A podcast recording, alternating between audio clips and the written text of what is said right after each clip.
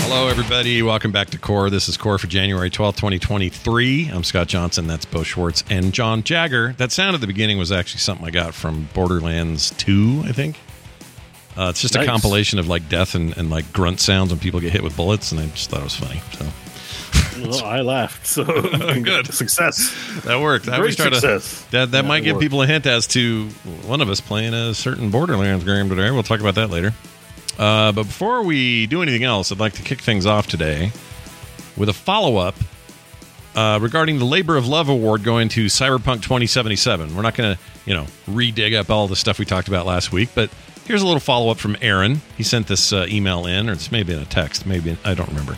Says hi Scott, been listening to Core from last week, and I have a comment about the Project of Love, or sorry, yeah, Project of Love, or whatever the heck it was called. the Project Labor of, of Love. yeah, it was Labor of Love. Project of Love. Yeah. Project of like Love Project is of uh, Love. that's a very different uh, thing. Anyway, the person who emailed said why uh, it didn't go or why didn't it go to No Man's Sky, and he says because they took the time to fix their game, as well as saying CD Projekt Red released a broken game. But no, No Man's Sky was broken, and there wasn't anything like what the developers advertised it to be at the time. That is true.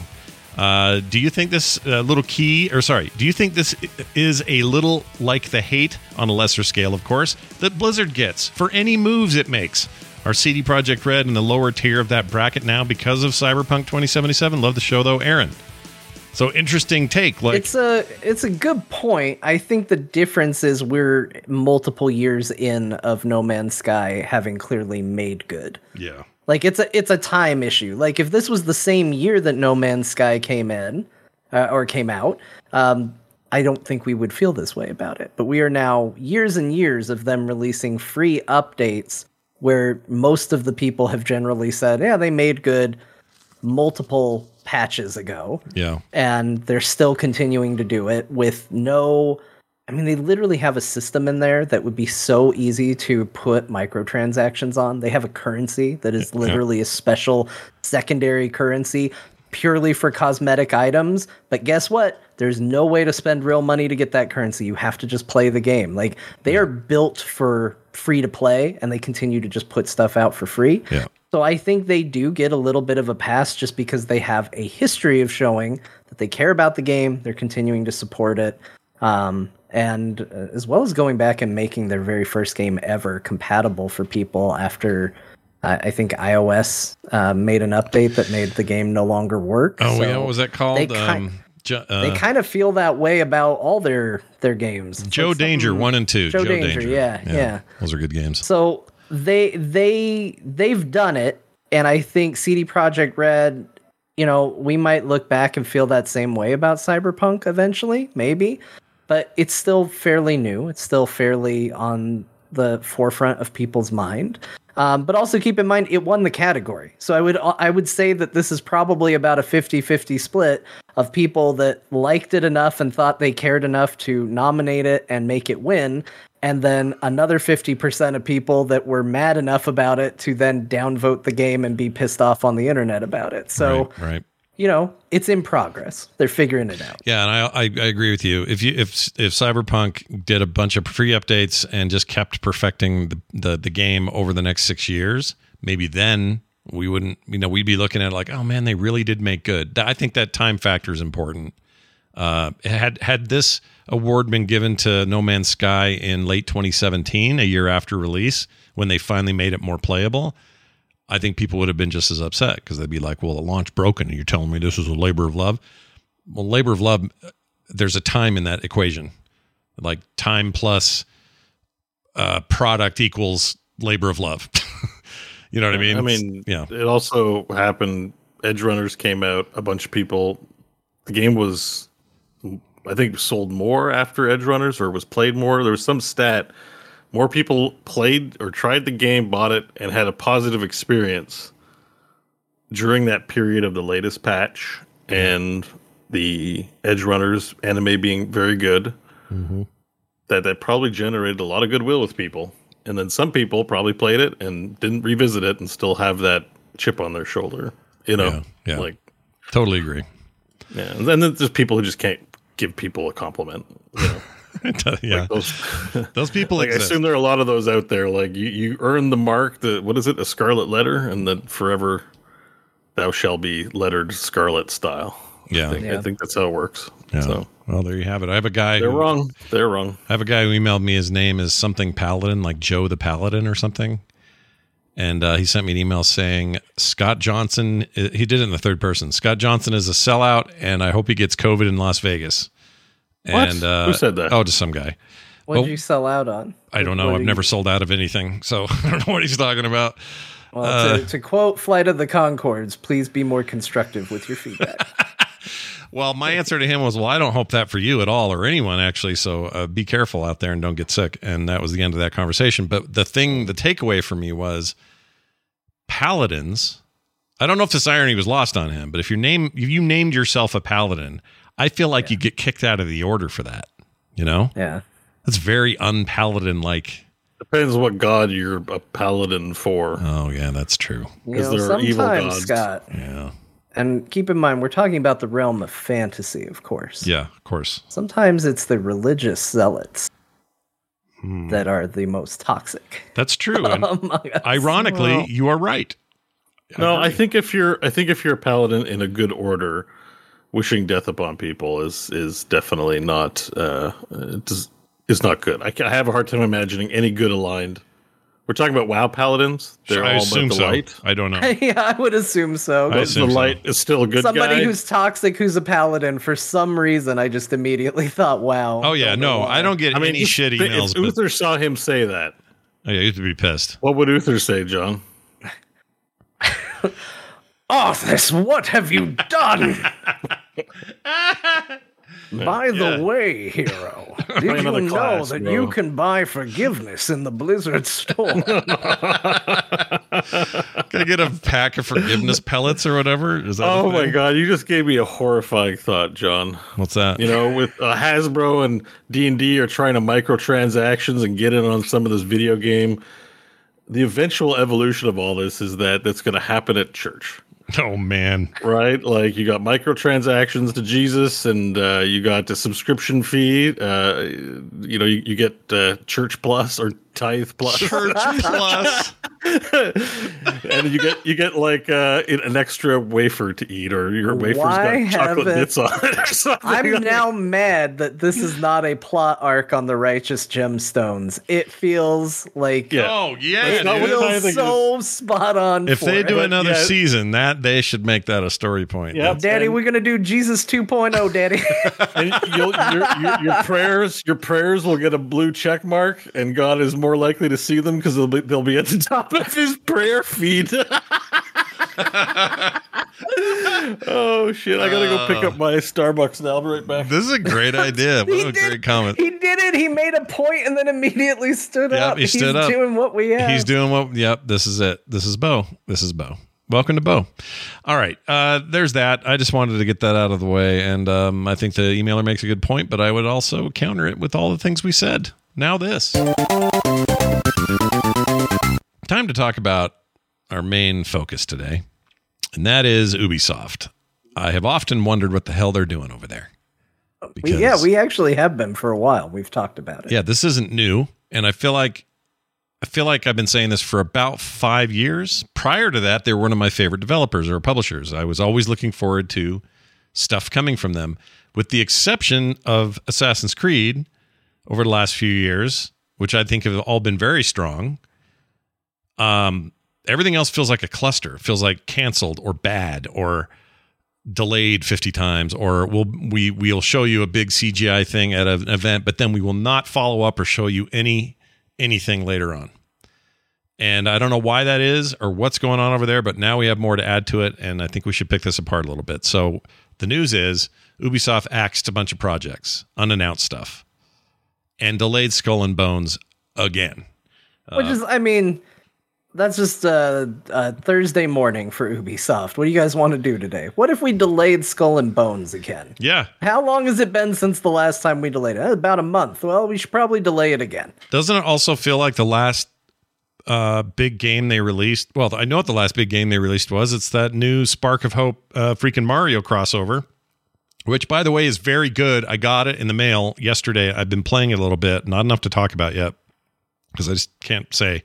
But it's like their, you know, their XCOM kind of Rabbids Mario thing. First game was well received. This one, uh, the reviews are off the charts. People love it. It won a bunch of awards, the Game Awards. Like this is a like legit good game. But it says something about them that this is the one and only hit they've released in a huge amount of time, maybe since the last Mario Rabbids game. Well, you say hit, but also keep in mind the speculation is the reason these projects got canceled is because Mario plus Rabbids Sparks of Hope did not meet expectations. Oh, great. Financial expectations. Financial expectations. Yeah, So- which is a bummer because the game, you know, has has reached all the, uh, the the the, the critical reception has been very good. Really Well, bums I- me out to hear that. But I think you have competent game developers. You've got a really good game format, but I think that I think that making games for a Nintendo platform is tricky yeah, because I don't think the Nintendo audience is the same as the audience on other video game consoles. right. And I don't think you can just easily make a franchise out of anything you put on a Nintendo console. There are some games that I feel like can get away with this.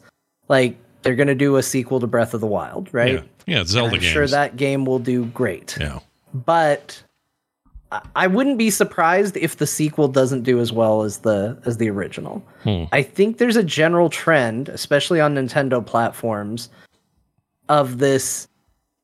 Oh, but I played it. yeah, Mario plus Rabbids, I played it. Hmm. Well, but this is a sequel. Yeah, but I played it. yeah. And I don't think you see that so much with PlayStation and Xbox and even PC. I think you you have a tendency to see people going, "Yeah, well, I can't wait for the next one. I can't wait for the next one. Put another one out." I think Nintendo's just different like that. And Nintendo also, I, I think another thing working against them is they have a tendency that typically it's mainline Nintendo games that are this, but it, it kind of translates to other companies as well. They also tend to keep their games at a premium. Mm. And I don't know about you, but uh, I have a Switch. I don't play it very often. The follow up to Mario plus Rabbids is a game where I would go, eh, I'll wait till it's on sale. Yeah. like, that's not to say that it's a bad game, but it's not going to be top of my queue. Well, the good news is that game is the only one. It must be because Ubisoft is calling these shots. I don't know. Maybe that's part of their arrangement. But Ubi, uh, Mario Rabbids Sparks of Hope and the one prior, the only Mario games that seem like they, uh, or any Nintendo related or tangential games that actually go on sale, a meaningful sale, not two dollars off the sixty bucks that you're paying for Mario Odyssey or Breath of the Wild or something. But like, you know, this game's fifty nine dollar game. I got it for thirty on Amazon. That's almost unheard of, right? Like for Nintendo games, I mean. Yeah. Um, So yeah, there there's there's part of that. You know, part of that makes me think that they're Nintendo's not actually getting to call those shots on the retail stuff. Maybe they are, maybe they aren't, or maybe not as much as we think. But um, you know, to the larger point though, if this is all they've got, and despite it being you know re- very critically warmly received, they've got nothing else going on. Skull and Bones was the big thing in the pipeline. I know the Assassin's Creed stuff's all gearing up, but we're nowhere near release on that stuff.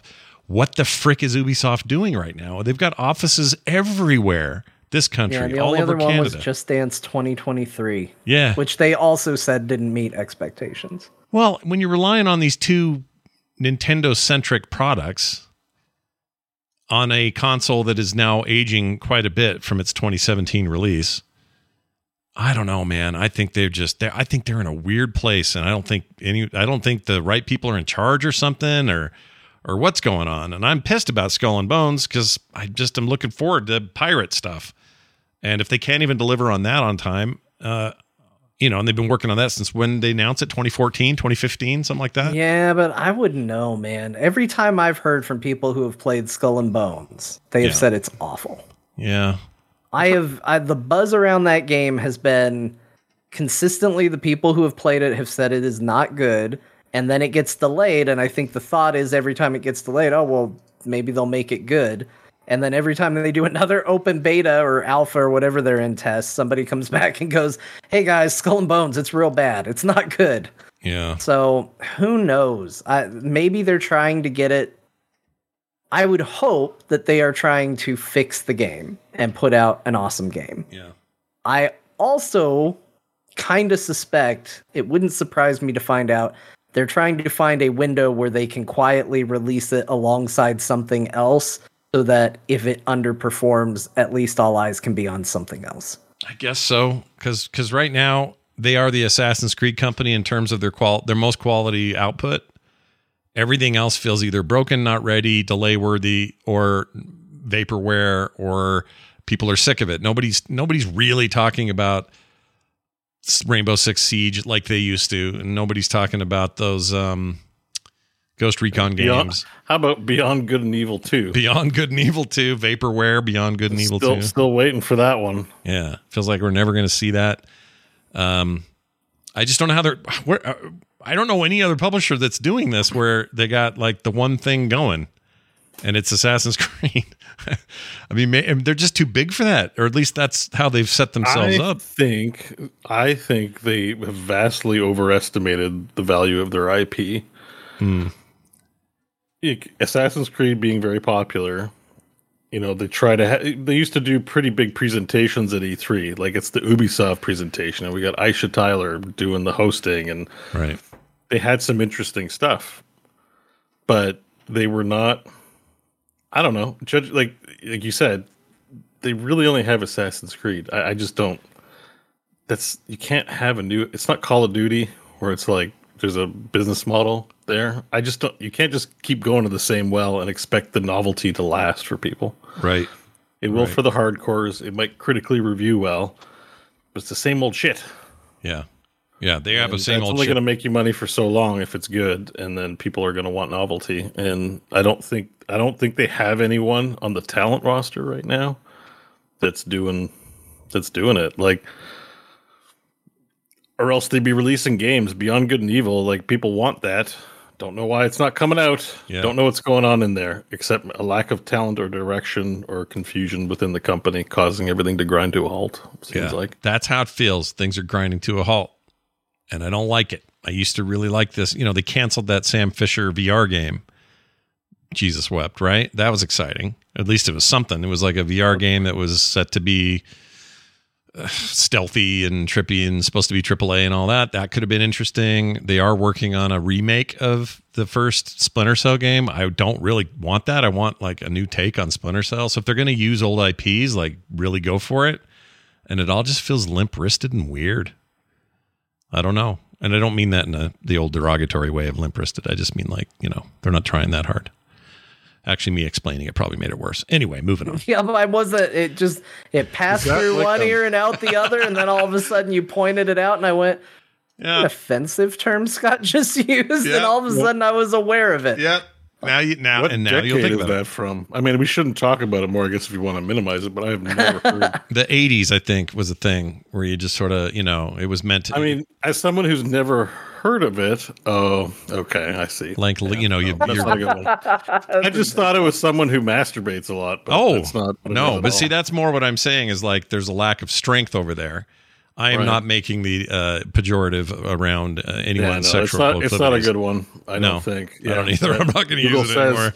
Google has a tag on the word. It says offensive. oh wow, really? Okay, Yeah. well, yeah. So let's walk that one back and big- say the big G has spoken.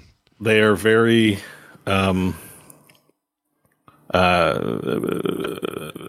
what's oh i was gonna say infertile but that's not nice either. I like they're, that one. they're not virulent Vir- no that's like No, that's not. They can't that's get for boners. viruses Yeah. Oh no, COVID they are vir- viruses, right? What am I thinking? Chad of? has thrown out half-handed. Half-handed. Okay. Half-assed.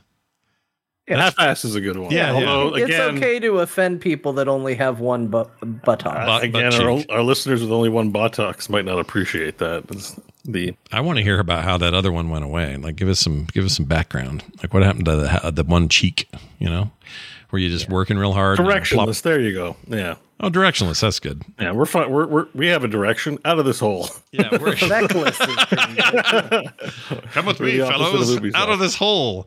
Anyway, uh, we'll see how it goes. They didn't say when. Did they on on uh, Bones? It was supposed to be February. Now it's what? Uh, hold on. See if they say. I don't know if they do. That'll be bad for your back to have one I- big ass cheek. I and- thought for some reason I thought they were Sit super this. vague about it. Like it could come out in 2023, Mm, possibly 2024. Uh, it will now arrive early in Ubisoft's next fiscal year, 2023 or 2024, which runs from April until March 2024.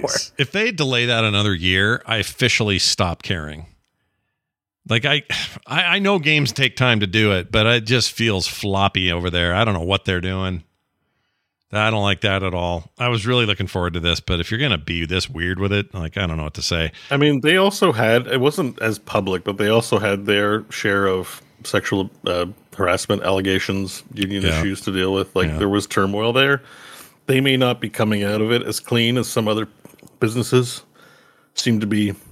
You know, Blizzard has had troubles. They're moving in a direction. Dragonflight well received. People looking forward to Diablo Four. They circled the wagons. They're Yeah. um, recognizing some uh, unions, et cetera, et cetera. I, Ubisoft, who knows? It's kind of like we talked about it with PlayStation 2 when they're making weird moves and they're meanwhile actually dealing with like some major complaints on the harassment side. Weren't weren't we just talking on this show a couple of months ago about how Ubisoft was sort of behind the scenes begging Microsoft for an acquisition uh, around the same time? yeah, I, th- I think there was something like that there too. Like there might be a case where the people who currently are heavily financially invested in Ubisoft are looking to offload it.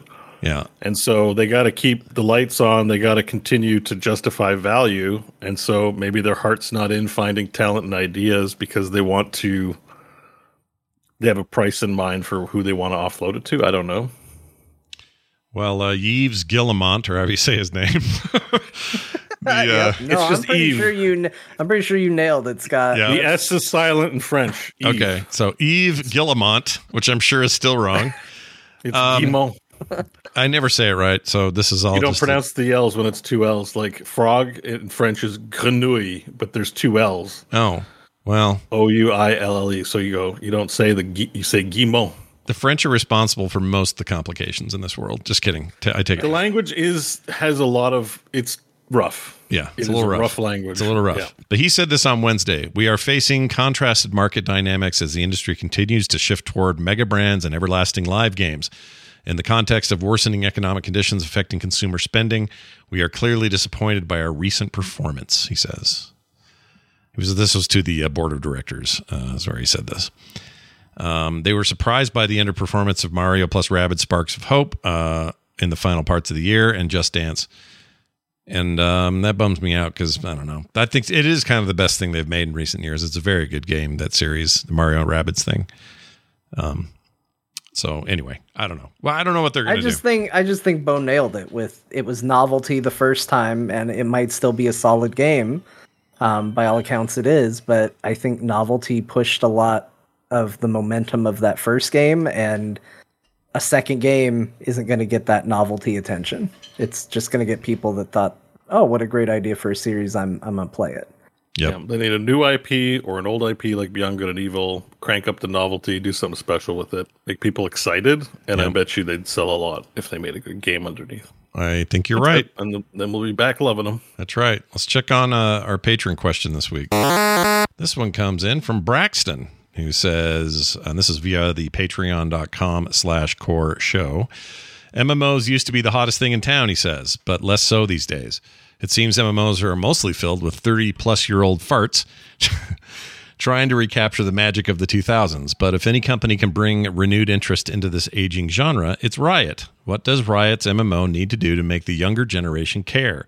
Is being attached to League of Legends enough? Says Braxton. I don't think it's the younger generation that's playing League of Legends. No, I don't either. Uh, They have the same problem as MMOs like do. they might not be as old as MMO players, but I, I hate to tell you, I don't think I don't think that's capturing the uh, the kids' attention these days Yeah. uh, as much as you might think it is. Not that it used to. I mean, it's still huge, Um, right? It's enormous. It but- depends also what market you're talking about. I'm pretty sure a lot of young people probably play League in China. Yeah, Like it's it's huge in China. A lot of investment has come from China, but it just depends what we're talking about. All of it did. Glo- global brand, and you look at the esports teams. They're young guys in the esports teams. They're not. They're not older. I mean, older guys. uh, As far as I know, I haven't checked in in a while. Maybe they're all age now, but it's not old farts playing in the LCS. You know what I mean? It's young young guys, but I think when I, I some of the names I've seen, it's still there's a lot of old guard on in the NA teams. Like I know Bjergsen's still playing. Yeah, He's been around since like early 2010s. yeah. Got to be First year. 30.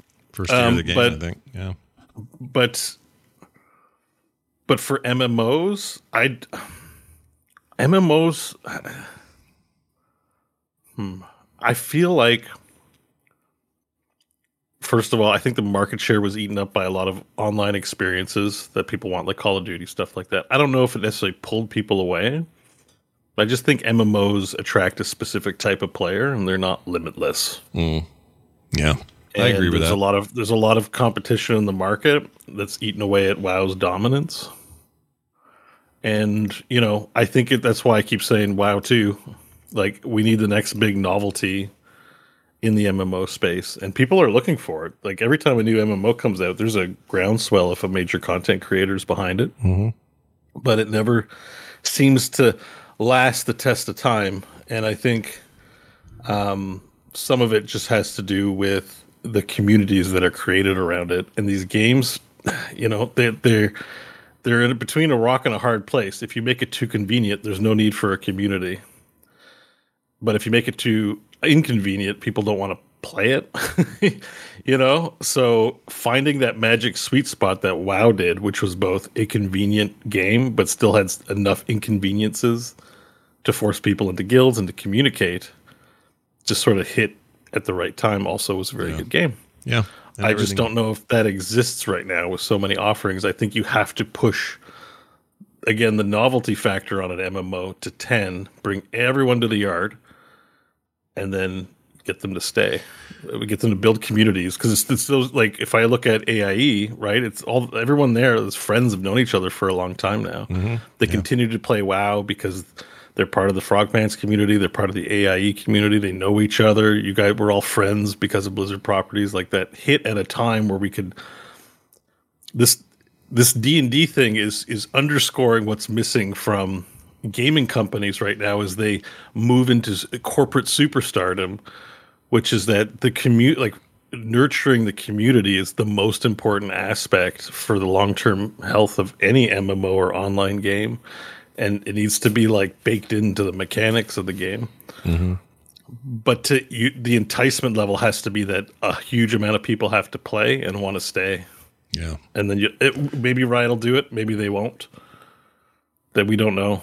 They might have they- to to, probably- to justify themselves because they are wholly owned by Tencent in China, and that market will be served by that MMO because that's the plan, and that represents you know a, a, an audience of possibly hundreds of millions as opposed to you know in the West. Uh, so I think Bo's 100% right. And you said something in there that you just kind of snuck in that said, um, you know, it needs to have all these things, but they have to nurture that that community. Riot not necessarily known for their happy, non-toxic community. Neither is WoW for that matter, but a little bit more on the WoW side. Certainly, our our community kind of proved that out. But um, I think that that is going to be crucial for whatever this thing is. And I hope it's also full of really fun loops and amazing experiences and stuff you want to repeat and do again and and and do it a regular clip and not be microtransaction to death and all of those things. But without that underlying care for the player base at large and at small in like a real personal way, which the early days of WoW definitely that was a thing. You could you could feel that over there, and you can kind of kind of feel them returning to it a little bit right now. I would argue, but but I agree. I think they have to do that, or else this is a a little bit of a folly. It might be successful, and and, and maybe it doesn't need to be successful for twenty years. But um, if they want that, and they want to There's beat that different ways thing. to measure suc- success. right. I also think that there's an issue with the the question that's being posed. Like just at a at a fundamental level. Like I agree with everything Bo said, I agree with everything you said, but I I think that the idea that they have to cater to a younger generation isn't necessarily true. Like if you are making a game that's in a genre that's played by 30 plus year olds and that's the genre you're going to, then you make a game for that audience.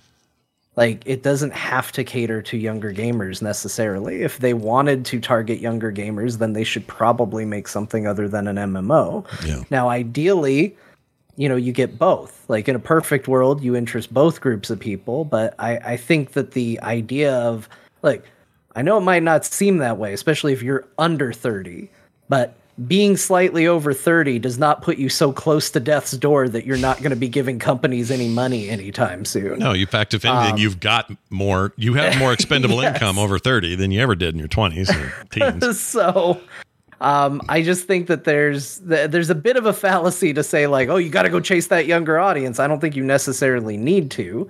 I think you can make an MMO for, you know, and it doesn't need to buck the trend of what other MMOs necessarily are to be successful. I think it can be successful being a really good MMO.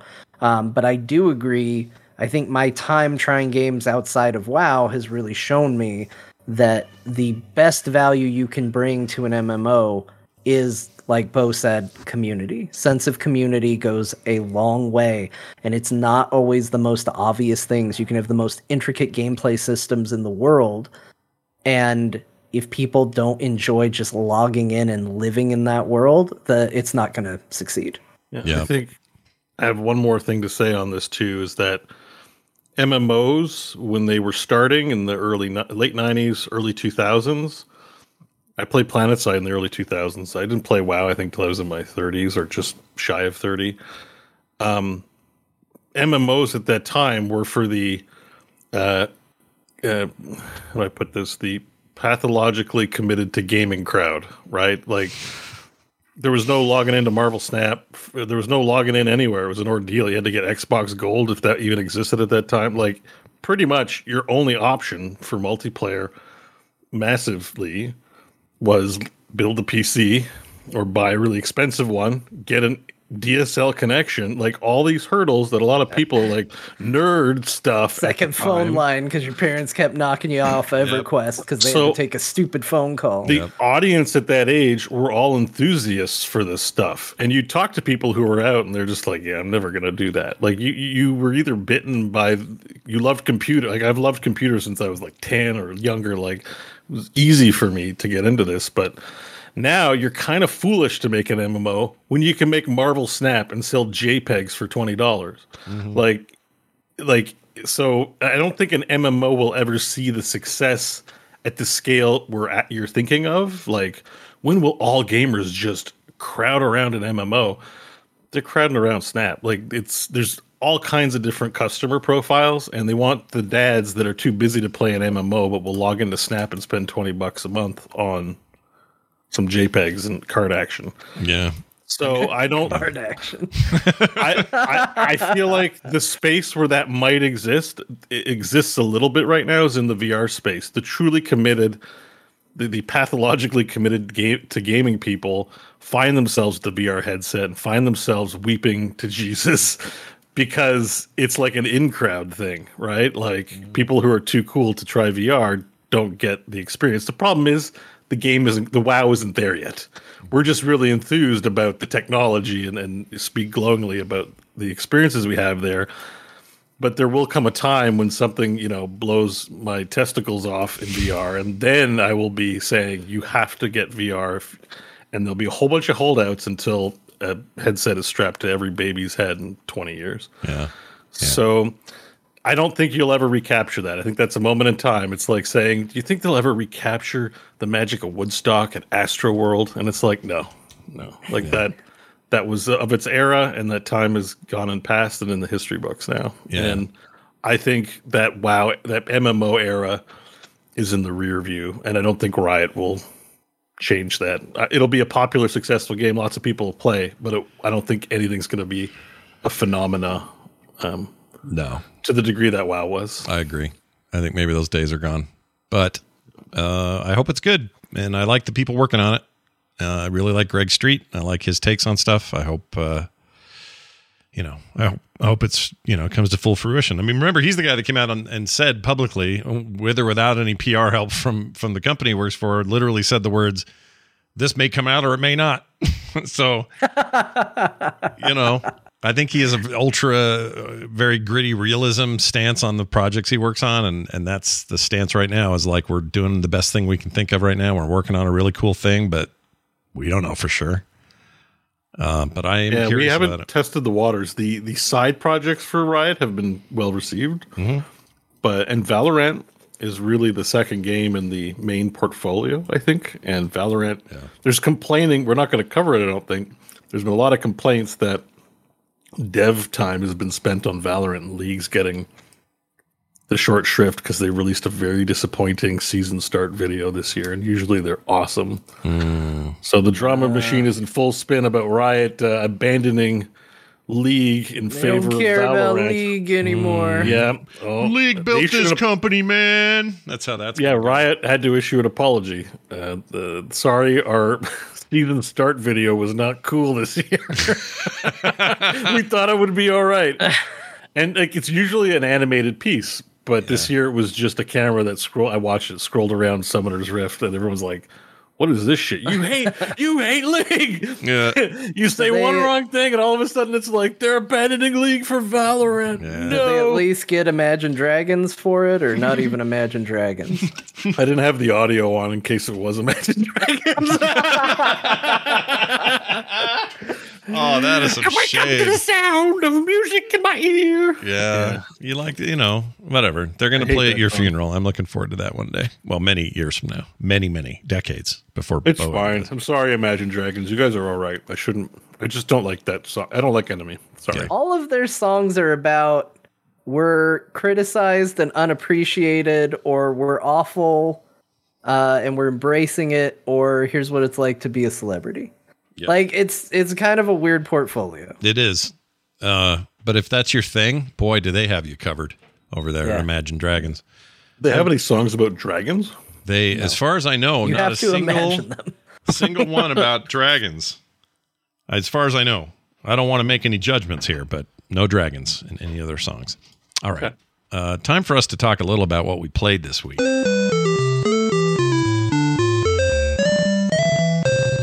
You guys, I'm obsessed with a new game that currently is my indie game of 2023. We'll see how the year goes. Okay. There's a lot to it. We just started Man. January. Our Discord is already on your ass for declaring Game of the Years in January. I love this game Scott already so with much. his 2023 pick, game of the year. I love this Man. game so much that I'm having a really hard time talking about it in anything other than just extremely glowing terms.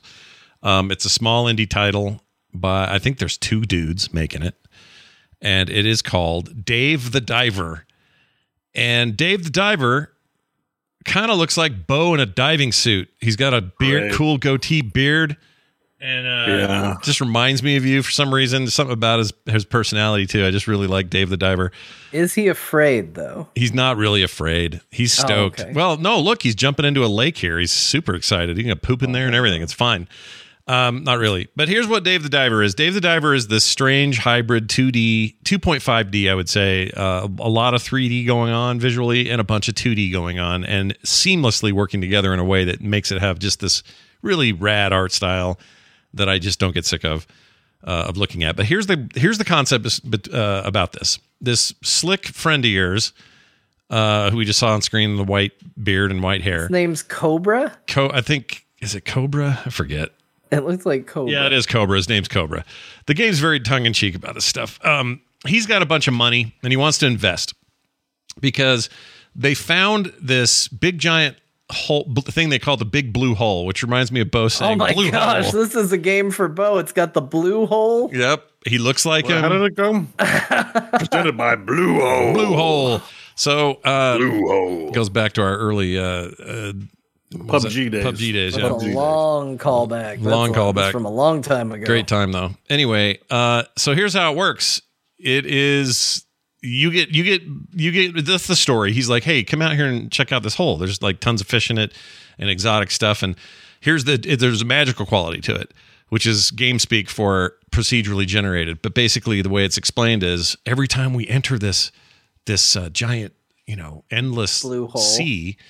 Uh, When you dive in there, it changes every time. It's so crazy. So there's this aspect to it. But the cool thing about it, he's like, well, that means you can get all these exotic fish types. And what I want you to do is when you get out of that blue hole with all those fish, we're going to open a sushi restaurant and kill it, man. This business is going to be insane. So you go in there, you do a bunch of fishing, and uh, you do other things. I'll get to that in a minute. But you go in there, you do a ton of fishing. You bring your fish out, and you fish, by the way, with like uh, uh, uh, what do you call those spears? Uh, what's that called? It's- It's like a fish spear. A harpoon. Harpoon. Thank you. Harpoon. You have a D&D character that was nearly that word. Yeah, its name's Garpoon. What was I thinking? Anyway, you you can spear fish, these fish, and some are harder to, to tackle than others. So some might require you hitting A a lot or B or something to, to pull it in. Others are just going to be tricky to, to catch. And as you upgrade your equipment, obviously that stuff will get better. You'll get like an entire shark, and that's great because that makes really good, expensive um, uh, sushi. And uh, anyway, you do all this gathering, and also there's other stuff in there like bits and parts and wood and rope and different things that you can use for upgrades and crafting in the game. Uh, then you go back to the sushi restaurant where this awesome dude named Boncho? Boncho, Bancho, I think is how you say it. Uh, he runs the sushi place for you. He's the sushi chef, and he's basically Samuel L. Jackson in a sushi robe, like just a badass. And he's over there making sushi. And um, first, well, first of all, there's like a weird earthquake caused by the strange place you're in, and it wrecks the place, and you have to like pay for some repairs. It's like early in the game. None of this really matters. The important thing here is the loop. The loop is go fish. You can do about two runs, take them back to the boat. It's now nighttime, time to open the sushi restaurant. Go back to the restaurant, and you participate in serving the customers. Some of them just want tea. Some of them you can take a plate to. You hire employees, and they start taking all the stuff to everybody. You can kind of automate it at, at one point. I'm getting there anyway.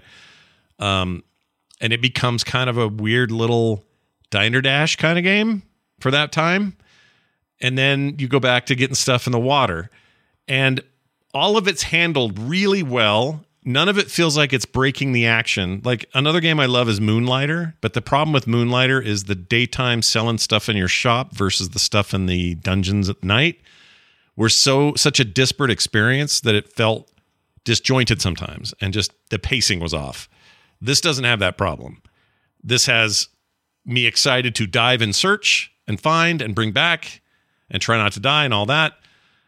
And it is also equally fun to go back to the sushi restaurant and go crazy and earn as much money as possible. Uh, and that's kind of the loop. Now, there's a ton of other stuff that'll happen. A guy will drive up in a boat and go, There's ancient voices we've detected near the bottom of the thing. Can you go deeper and find out some clues and this sort of thing? So there's a lot of like weird, you know, extra quests and stuff that you can do in there. I got these RPG aspects to it. Um, you're constantly upgrading equipment and your ability to breathe longer, like a, a better a better air tank, uh, take more damage. You can get a shotgun at one point that's really good for taking out sharks and stuff. And uh, I'm absolutely hooked on the loop. It's so much freaking fun that, as it stands, of all the indie games I've played this year, uh, yep. this all one- 12 days of this year. all 12 days of this year. I mean, I, you know, I realize I say it mostly joking because I know it's, you know, it's way too early to make a call like that. But what a freaking great game. I love it so much. I recommend it very highly. Uh, it's 20 bucks. I think it's been worth every penny. It plays perfectly on the Switch or sorry, the uh, Steam Deck and uh, as equally as it does just in Steam. And I don't know what else to say except it's just amazing and I freaking love it. It's so good. Oh, by the way, when you're is- when you're real deep and you're out of air, there are places to find air. Um, there's also a way to get an elevator to come get you in an emergency. There's like all these abilities that you can unlock. See that little radio he's going to talk to? It's an escape pod. That's a new ability.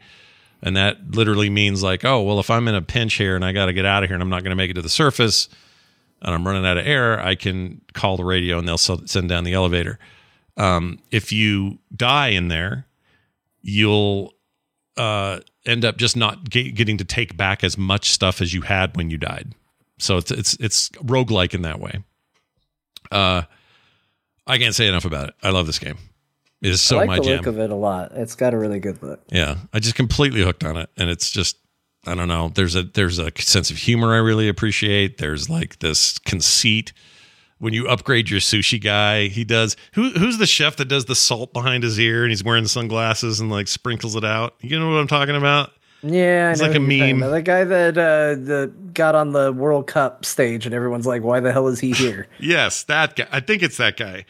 He they do a lot of stuff Salt like that. It's not a direct meme, but but it's like you just upgraded your seasoning ability, and so they do this cutscene. It's all done in like great uh, pixel art, and uh, it's just awesome. I absolutely love it.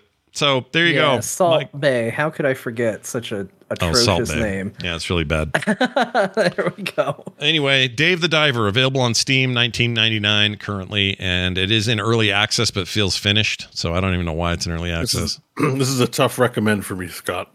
Oh, it's dude, it's, it's chorecore. You're probably not going to want to play it. Well, I mean, it, it looks good. I love everything you've said about it, but Yeah. it is fishing. Yeah, it's fishing, Oh, yeah, that's true. but it's active spear fishing. It's like Yeah, I, I'm not dismissing it. I'm just saying it's hard for me. I'm like, I get it. It does have a blue hole. but it looks amazing. Hey, Bo, there's blue hole in it. There's a blue hole. Well, sign me up then. All right, then you're If then the you're hole in. and it's blue, then I'm okay. fantastic. Uh, the upgrades are great. It's just a fun game. Uh, it's not in VR chat, so Jesus will not weep on this one. Um, I can't say The enough. about restaurant looks awesome. I don't know. It look it looks sweet. I mean, I guess the one thing that's great about this is that like I don't like it in MMOs or games. So this is its own game, and that's the main loop. So maybe I don't know. I'm interested. I'm wish listing this. Yeah, and you should. see. You should keep an eye on it. Um, it's Looks over. cool. Oh, I should mention the reviews right now, both current and archive, overwhelmingly positive. I also really like sushi. Yeah, I do like sushi. It's gonna mean, make who- me hungry. I know some people who don't like it, but I think they're crazy. I don't do too. Those people doesn't need to- like sushi. Their sushi's amazing. Those people need to take a flying leap. All right, that's game number one. Game number two, another little indie darling that is not from this year, so I couldn't count it. I guess.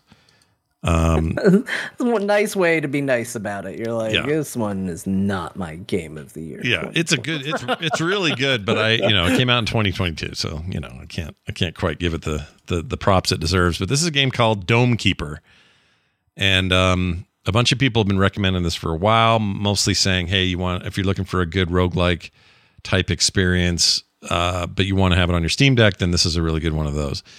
Here's the concept: it's a dome. Well, you're a you're an alien. Sh- you're a ship landing on an alien planet. I know that's a big giveaway there. Your ship, your ship. Let me tell you the concept for Dome Keeper. yeah, It's there's a, a dome. dome. There's a dome in it. You got to keep it.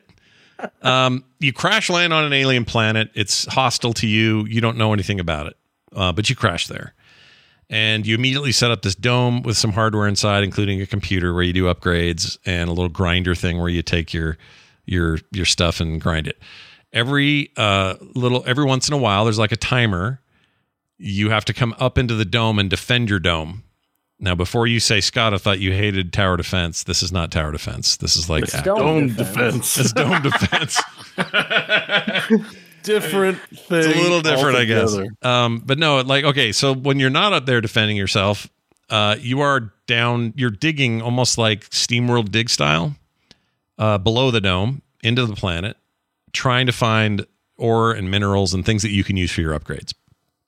And eventually, you get upgrades that will help you radar where something might be, so you don't have to look for it as long. Uh, faster speed, carry more to the surface, this sort of thing.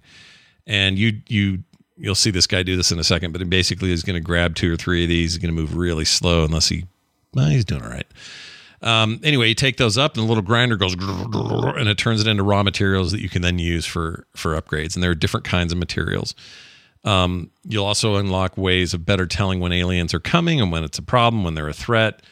Um, when the timer arrives, they kind of a little space invader icon blinks, and you go upstairs and, and fight these things with a giant laser on your dome.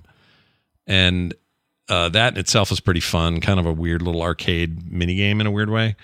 Um, Yeah. and you upgrade, looks like So missile is- defense, but like Yeah, a little bit. Yeah, I was gonna say Missile Command mixed Oh with yeah, missile, Dig Dug. missile command. Yeah, Missile Command from Atari mixed with Dig Dug. a little bit, a little bit. Um, I would say more like SteamWorld Dig mixed with, uh, well, because there's a there's a melee dome that I unlocked. So on one of my runs, I did well enough where it, technically you have a goal every run, which is to find this relic and take it to the surface, and that relic can be buried pretty deep.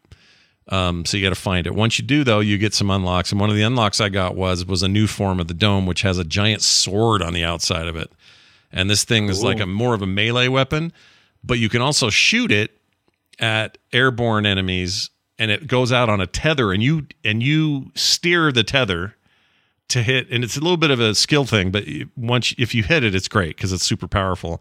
And then it retracts back, but then you can then use that to chop at a guy. And the further you pull back and then slam down on the melee guy, the harder you're going to hit him uh, with the melee version of the dome. So there's some weird conceits, but they they they work in the context of the of the world. Um, you can get this little creature that'll go dig for you, but you got to keep waking him up when he falls asleep. Um, like weird upgrades like that. It's uh, it's an awesome weird little game. Um, it really is weird. It's a weird com- combination of different game types, and it scratches all those itches I always have for crap like this. So, if that sounds interesting to you, the game I got is uh, Dome Keeper. Yeah. I got I got a, some extra to say about this. I actually came across this game like last week or the week before, like learning of its existence Mm-hmm. because um, it is also made in the Godot game engine, Hmm. Which is a you can get it on Steam or you can just download it off the internet. But it's a open it's the open source game development platform. It does 3D as well as 2D, but um, it's royalty free completely. So it's not made using Unity or RPG Maker or, or anyone it's just interesting to see this showcase because there still aren't a lot of commercial games that are made with the Godot engine yet. Sure. And so it's interesting that this was one of them. Um, so you know the develop all the money is well, except for what goes to the Steam or whatever wherever you buy it. It's going most of it's going to the developer, which is I always like that. Yeah. And it was, I think it's 19. I got it on sale during the Steam sale for 15. Um, the, oh, the other thing I was going to say, uh, it's funny you bring that up because the other game we've talked about on the show was my game of the year last year, which was, or in 2021, which was Loop Hero. And for whatever reason, both of these games that I just talked about are reminding me of my time with Loop Hero. And I think it's because, partially because these are 2D, interesting art style, whatever kind of things but also there's just like a fiddly, detaily kind of quality to the gameplay. It's like I'm doing this thing, I'm better this time. Okay, this loop I'm doing better. They're coming. They're ooh, that was a hard melee guy to fight, but good thing I got all these resources and these extra ability. You know, like I don't know. There's there's something about it that is that feels similar. This and Dave the Diver kind of gave me that that loop hero vibe, which I also played this week, but I'll talk about in a minute. Yeah, this art style actually does fit Loop Hero Yeah, quite well. It actually looks a lot like it. basic you know stuff. It has, it's got real personality. It's a fun game. I would highly, highly recommend this one as well. Um, you know, it's actually it's hard for me to. I'd like Dave the Diver a little more in terms of just overall. I like it more, but I think this is this is also a very good game. And if you're if you're into a game where you're trying to hurry up and make things cooler and better and stronger, uh, this one's got your back. It's it's good. It's a fun loop. Uh, and one guy made it, and I always appreciate that. Uh, let's see what else. Oh, I had a lot of meetings this week, and so these games both made me miss Loop Hero. a meeting heavy week. Yep, Meeting Simulator, and that's why I fired up Loop Hero again because it a I was reminded of it because of these games, and b I had meetings, and I and some of them were boring, and they didn't need me to be super focused, so I said I'm play a little Loop Hero, so I did a bunch of that. Not much more to add except Loop, Loop Hero is still one of my favorite things ever. I love that game.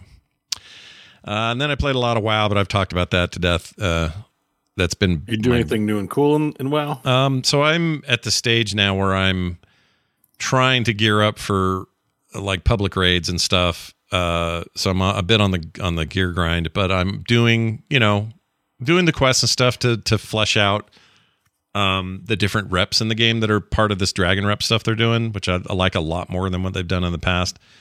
It's still you know you got to go in there every day and do your stuff and you you know make some progress and that that kind of thing.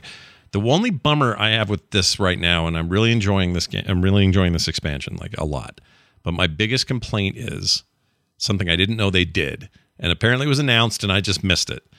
But it used to be with World Quest from Legion forward, because Legion I think was where World Quest first happened, Yeah. uh, and they were based a lot on what adventure mode was for Dia- uh, Diablo 3 and I was all for it and I really liked World Quest as a general concept in the game and have since they put it in. Um but usually in the past expansions since Legion there was always a billion of them and they would when they would time out you know if you didn't get to do it while it was up another one would be up somewhere else that you could go do and there was always new world quests being rotated in and out all the time along with other events and stuff. This they've decided to pull way back and only do them twice a week. They only update them twice a week. So like I forget what the days are, but let's hmm. just say it's Tuesday. On Tuesday you'll get six new or whatever it is total number of of world quests. But once you do those, if you haul ass and get them all that day, you got to wait until Thursday or Friday or whatever it is before you get more. There's hmm. things I like about that. There's things I don't like about that. Yeah. Like the thing I like about that is WoW does need to get away from chores, like being your daily chores. Right. Um, which is what World Quest ultimately ended up feeling like for me. Like, oh, gotta get in and do my dailies. Ugh. Um, but I, I so I think it's good to say like, hey, we're not gonna push you to be doing an insane amount of these every day. I do think a lack there's a lack of variety from that because like one nice thing about World Quest is if there's one or two you maybe don't like doing at all, you just have to wait a couple hours and it goes away and something else pops up in its place and you're like, all right, well good, I can go do that instead. Mhm. Um, so I I, I kind of I mean I don't know how they are. Maybe they're all a lot more fun than they used to be back in the day, but uh, I, I think a lack of variety is a bit of a bummer. But Yeah, I I don't know. I mean, to me, you say there's less world quests you need to do in a week, and I'm like, oh, thank God. That sounds like a huge positive. What what it feels like to me is that they're tuning and they done they're not quite to the perfect arrangement yet. Like I do think it is better. Less is better in this case, uh, and so I think you're right. Um, and I think a lot of players would agree with you. But I think that they maybe dialed back a little too much. So maybe they'll just you know they'll they'll they'll tune it forward and it'll be fine. Um, but I really like the world right now. The tone of Dragon Isles is such a rad place. Um, flying is actually really fun. Like my, that's the only other complaint is when I play uh, in other content and parts of the other parts of the world. Like for whatever reason, a quest will say you got to go to Orgrimmar and do some shit or whatever. The Dragon Isles dragon riding doesn't work there. So I do think that's dumb. They need to change that. They need to change Everybody that. knows that dragon riding is coming to everywhere in the game. Like Yeah. that's the easiest prediction to make about the future of WoW in the history of predictions. Yeah. Like one, the Dracthyr can already do it, and two, like obviously they're going to do it. yeah, I agree. So uh, I feel like just do it. Yeah, just like do it. that's what that's what we need. Just do it. Just do it and make it just work. Like I don't know why it can't. There must be some technical thing I don't know about, or else I think it, It, there would. can't be because the Dracthyr can do it. Yeah, that's true, right? Right? That's true. Like that that race can do that. That's part of their racial abilities. So I cannot think of any reason why they wouldn't be able to do it. Well, they Maybe need just gating it to see gauge feedback before putting it all across the the world. Maybe. it'll be like a a mid patch of some kind, or, because if you maybe want to. we'll get Cataclysm too, and then that, that's when it'll get added as the next X pack. Oh, it could be, but I, the way I want them, I mean, it just just it's so much more dynamic and fun to travel in this way. Um, it's almost a game unto itself. I just want to do that everywhere. T- let me go to the Barrens and fly like that. Like, don't make me do the freaking slow ass regular flying thing. Plus, they encourage you. You know, you're double tapping spacebar for certain moves and hitting other buttons to do like deep dives and all this stuff you do as you build out your dragon during your leveling you still might I, i'm having muscle memory while i'm in the middle of the barrens and i'm double tapping spacebar to no avail it doesn't do anything Yeah. and i'm like oh yeah right i can't do shit with that here so so there's a few things like that um but i think that they i there i smell the love of the, in this new zone in these new zones like it just feels like they really went hard on like can smell the love. smell the love the dragon love. uh, it's good though.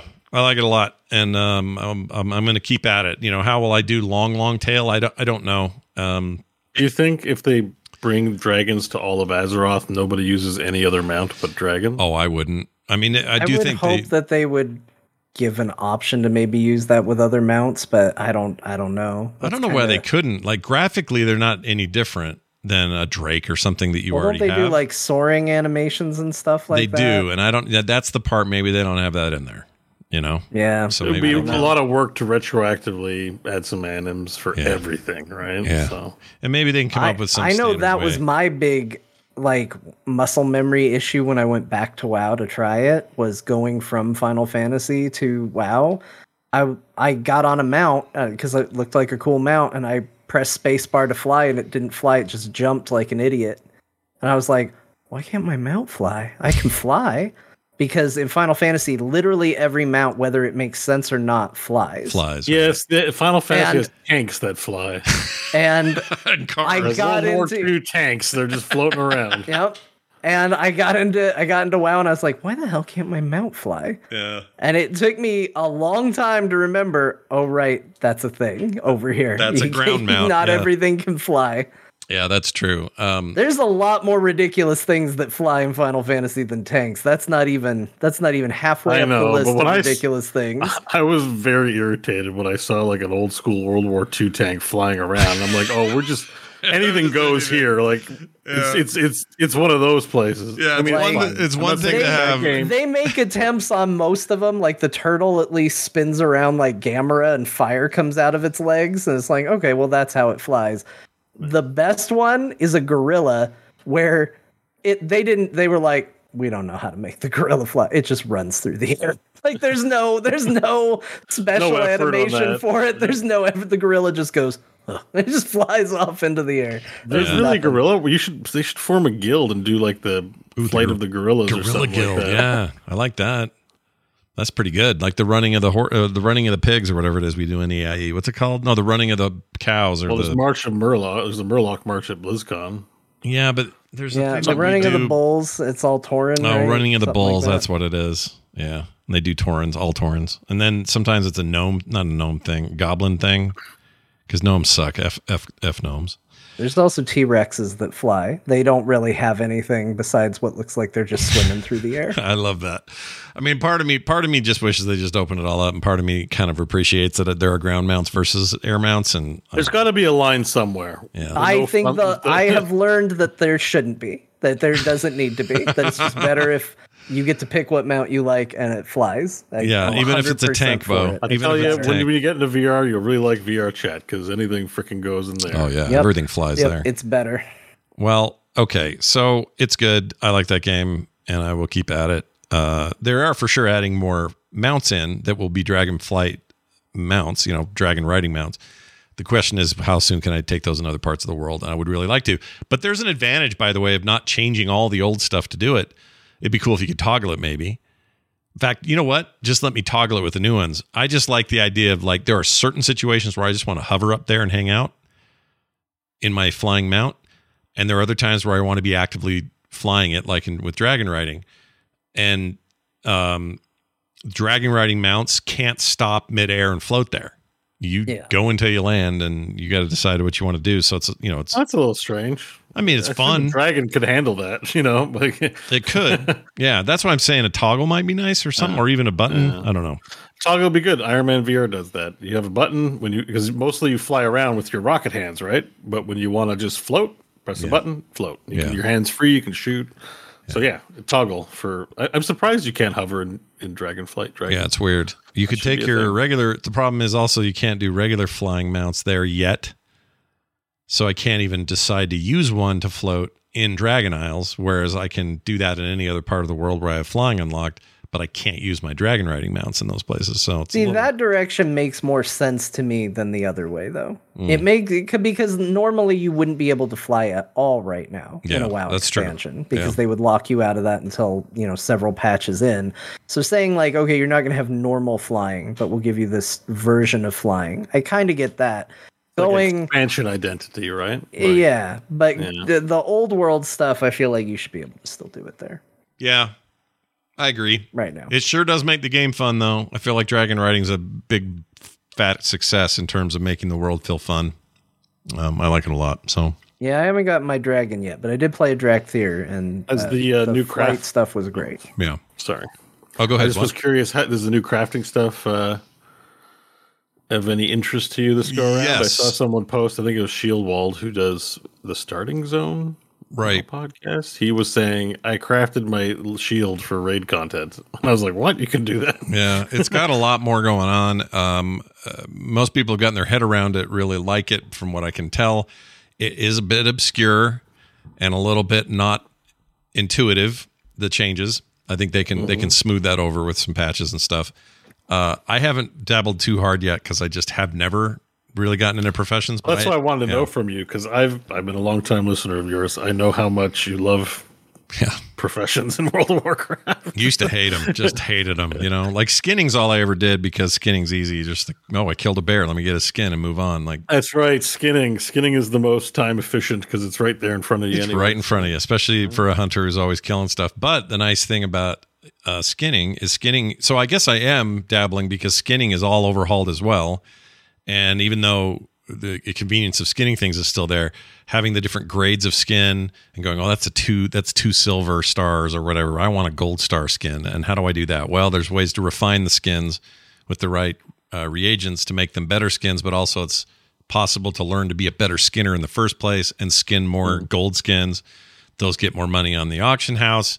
Once in a while, skin will drop that's meant to be right clicked and learned from, and then you up your skill. There's a bunch of stuff Oh. like that. That's all very surface stuff, and there's more deeper in there. And there's also tools you can equip that basically they act as buffs. So uh, I might equip a better knife, but it's just like a icon in my professions tab, and it will let me be, you know, it will ensure a higher percentage of of gold skin rather than silver skin. Okay. Um, What's that kind of thing. profession? Uh, I do. So I've got that and leatherworking, but I haven't done shit with leatherworking. It's still just sitting Oh, there waiting okay. for me to do something and cooking. So you have the Well, basic. apparently, ones. there's some high level gear in the leatherworking, so that might be something to. yeah. I should do Try. mail, but because I that's what I wear.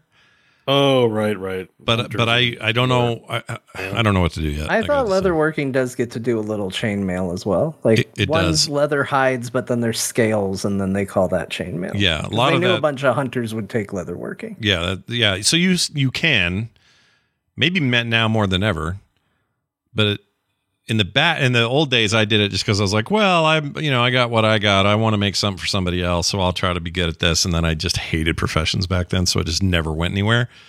Um, so yeah, I, I want to explore that more, but I've I've you know been focused on other stuff, but I will. I think. Sure. I'm just curious about it because I, I like to dabble in the professions because I'm usually chasing something, and you know, I heard it was overhauled, Yeah, so I was curious. I like the new sex worker uh, profession. It's pretty good.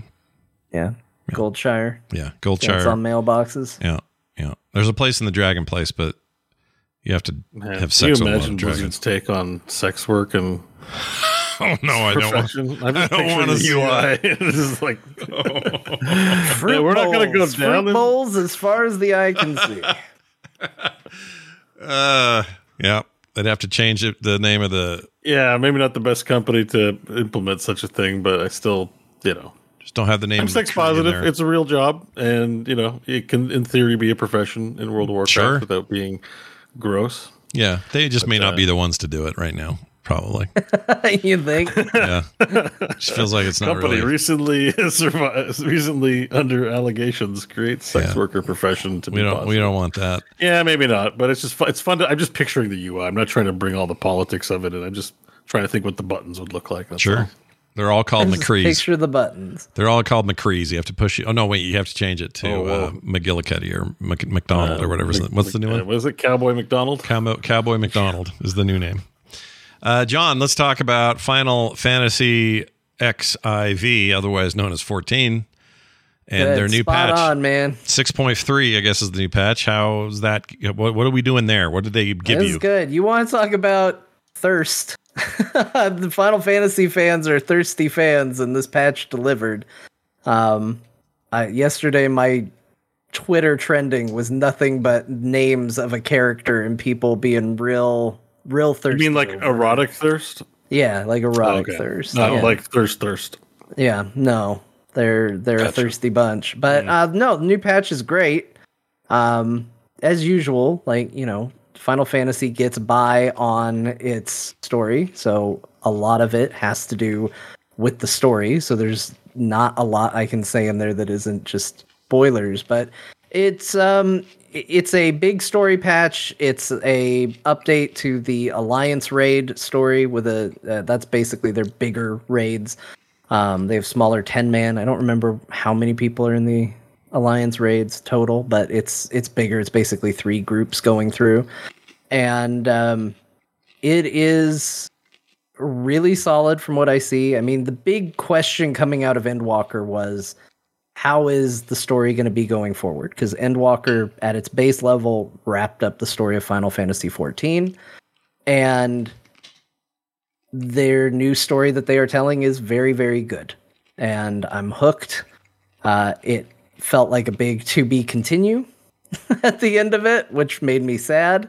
Um, I it was I didn't fully appreciate what it was like when this game was hundreds of hours before me, and every time there was a big hook at the end of a story arc, I could immediately get the payoff whenever I wanted.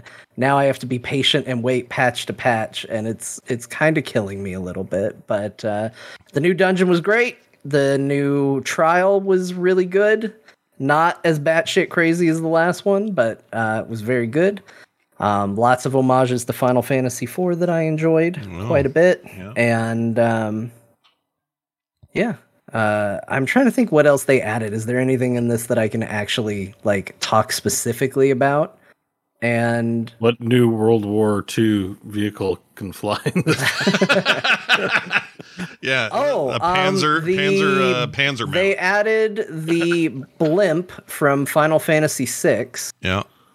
as a mount that you can buy from the gold. oh, there you go, a Zeppelin, right? yeah and uh yeah zeppelin and although those are supposed to fly so that's probably good and Yeah, yeah, but still, we're in the World War II theme. so um yeah that that's in there and uh it's like 5000 is this gameplay I'm I'm seeing- not going to be able to buy it anytime. This raid or whatever it is I'm seeing, awesome. it no looks you're like looking at pvp okay, but this looks like a tr- like a like a track. It's track and field. I was I was gonna make the same content comment, but I didn't want to you know interrupt John or just you know take feels it that very direction. track Now and that field to me. up, Yeah. oh, there's a flying yeah bear. it's, All right, it's great. uh you're looking at pvp Uh, Final Fantasy Eleven is has a very diverse in all vectors. 14, Is you mean, very but yeah. diverse in all vectors. Or fourteen is very diverse in all vectors, be it uh, level uh, design, vehicles, characters. Flying That's one thing that struck me. Or just in game mechanics. Love the barding. Mm-hmm. Absolutely treasured my experiences barding in that game. Um, so you know, it's it's a good game, and uh, I was just, but yeah, it looks like track and field quite a bit. Yeah. Yeah, I mean, I think it's supposed to. I think the idea is like this is a, a sport, like this is competitive sport. Their PvP Right. is not presented as like gen- genuinely trying to kill each other. It's presented more as training or games or things like that. Um, so it's uh, yeah, I think that's probably an in- intentional. It's actually my favorite of the PvP fields. Oh, So Do they have uh uh they still got the little tiny Lapo Lapo whatever the names are? What's the what's the little Yeah, miniature? Scott. Weirdly enough, they didn't remove an entire playable race from a patch. I know That's that shocks you because there's such a long-standing history of companies doing that in an MMO. Just going, we know a lot of people play this, but uh, Yeah. we've decided that because Scott Johnson doesn't like them, Yeah. We're going to remove them on this patch. Yeah. so I want 'em yeah, all to no, wake up. weirdly, they decided to to keep them. I want all those players to wake up, log in, and go, "Oh, I'm a human. What happened?" And just you know, have them explain it. Oh, nobody liked these little twerps, so you're now these big. Twitter uh, would be insufferable if that happened for months. can you imagine? Oh my lord! Uh, Elon Musk would have to intervene on that day on Twitter. That would be so. I think there is a pattern. I think so many people go to that game hating Lalafells, and then they play through it, and then they get to a place where they're like, you know, I think I want to play as a Lalafell. Oh, I think that's the path that it goes. Because I felt I was just like, eh, they're not for me. I mean, I'm not gonna go so far as to be like, I hate them. They should be removed from the game. But I didn't like them. Like that was the obvious no. Like when I made my character, I looked at all the options for basically every race except the Lalafells. I was like, well, we know it's gonna be a no here. And then once I played through the game, I was like, yeah, but I should make myself as a Lalafell and see what it's like because I'll be like a tiny little me running around in the game, and that'd be fun. And it was. Yeah. So I, I think I think everybody comes to the table with preconceptions, and then once I think you've played the game and you see what they are, and they just kind of blend into the world, you're like, eh. I turns out I like fun, and it seems fun, and I'm gonna go play. Yeah, it. you That's just how- it's lowering of standards. It's fun. You can tell you do that. how in I all sorts ended of up a dwarf and WoW yeah. because I played. I was playing Dra- uh, Draenei. Draenei. Yeah, I'm saying that right. Yeah, Draenei. Yeah. Drought, drought, Draenei.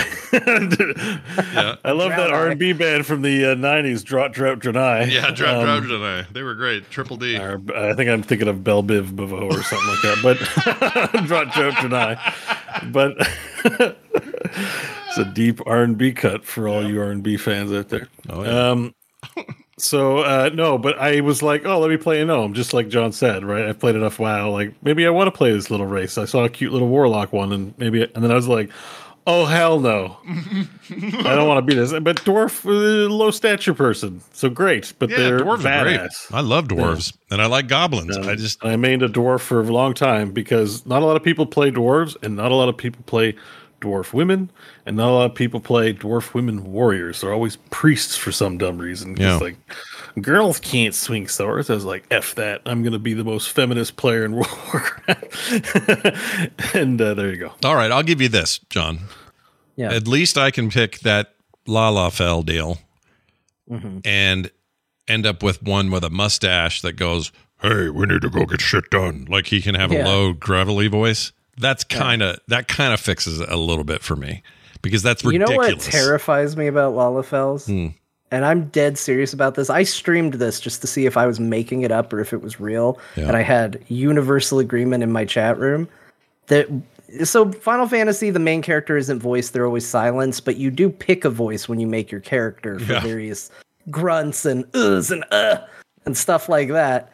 Um one of the Lalafell voice samples sounds exactly like me. really? Yes. Do you know which one it is? Not off the top of Oh man, I bet I could find a compilation. We could narrow it. Let's see. I can, I'll, you know what? I'll record it and I'll send it to you. Well, you. we're busy doing a show. Maybe Not right now, but help. I will. I'll. I'll. Yeah. No, no, I'm saying maybe someone in chat can help us so we can revisit it once they found it. Maybe I don't know. But yeah, there's a voice sample for a Lalafell that sounds exactly like me, and I heard it the first time. I was like, "The hell? That sounded like my voice." And Well, it's okay, let me it's try. eerie if it's is it a accurate it is. Girl voice? oh, it's oh. a boy voice. It's a boy voice. Okay, hold on. Yeah, thanks, Scott. No, I, I mean I don't know. I just you play a lot of Girls girls. are awesome. It's okay. It's not an insult. Okay, that's a girl. Hold on.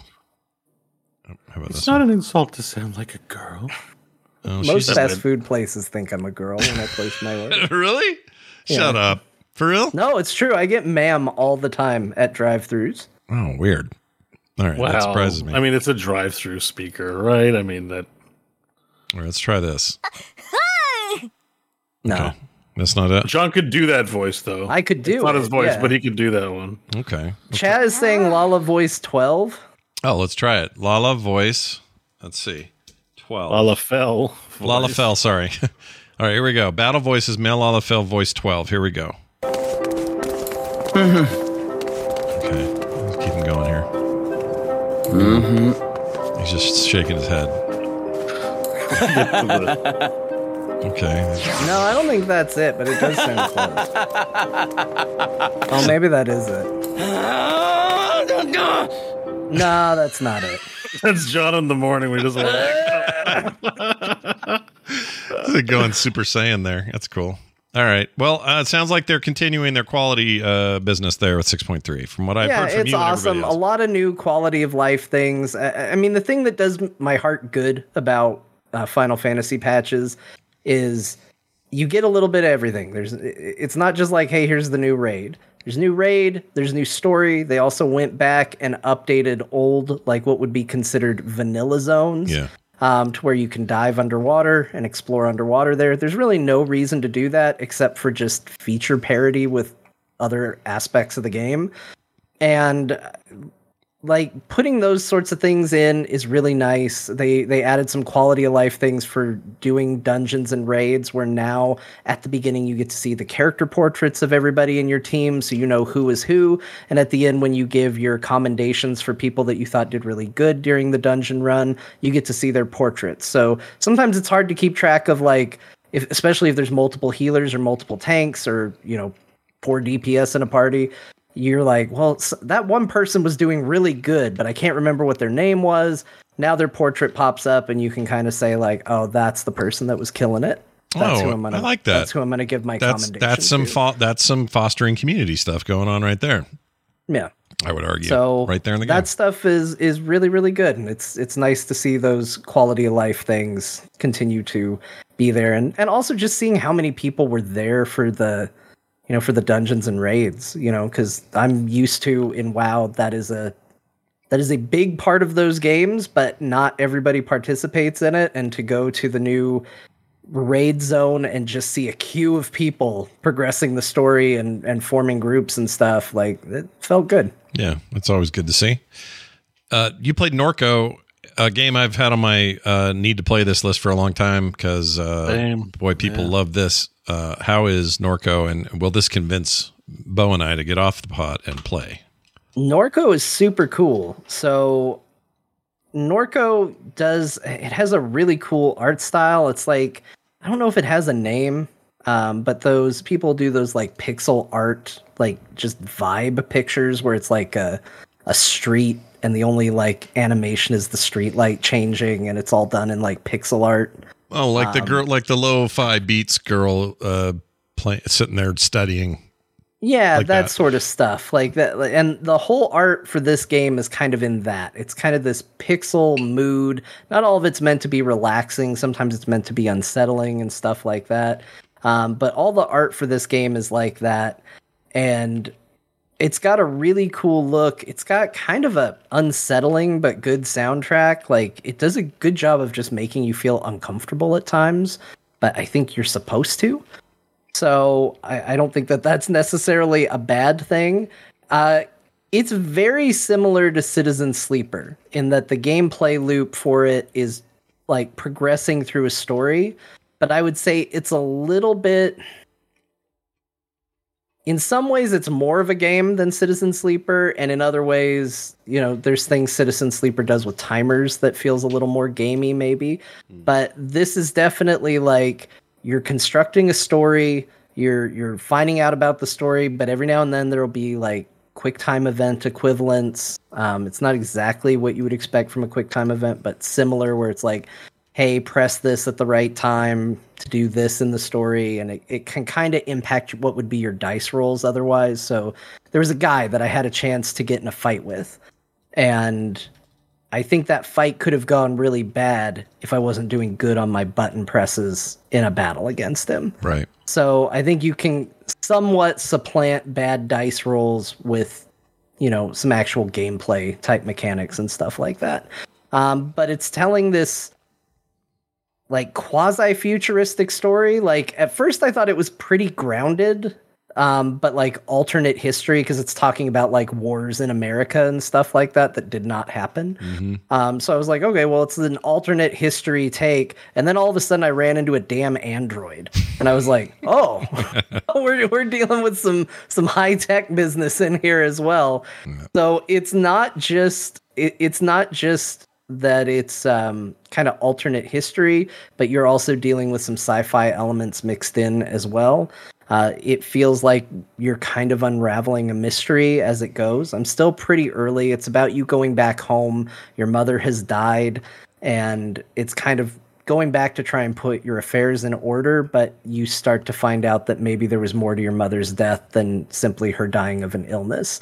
That maybe there's some other things wrapped up in it and it goes so far as to start getting into cults and um, corporation interference and what it's like to know too much and what to do with that information. And it's an interesting story uh, that takes a little bit to to build up but i'm really digging it and it, it has a real vibe to it. Yeah a lot of people gave this you know in their top games of the year different uh, sources did at the end of the year. And i kept meaning to play it. It was on. It's been on Game Pass since like day one, so I had no reason not to play it. And I just haven't gotten around to it, but it's installed, and I I'm very interested. I mean, would you would you say is this too simple to say it is a point and click adventure heavy on narrative? Is that fair? Yeah, I, that's a great way to describe it. Okay. Well, I'm into that. So uh looks like a lot of reading, but I'll be I'll get in the mood, you know, for the reading. Yeah. And it's and a lot of it feels like so they do a thing called called like the brain web or the brain map or something like that. And it kind of helps keep track of things so you don't have to invest quite so heavily into all the reading necessarily. As you learn details you can click on your portrait and go to this brain web.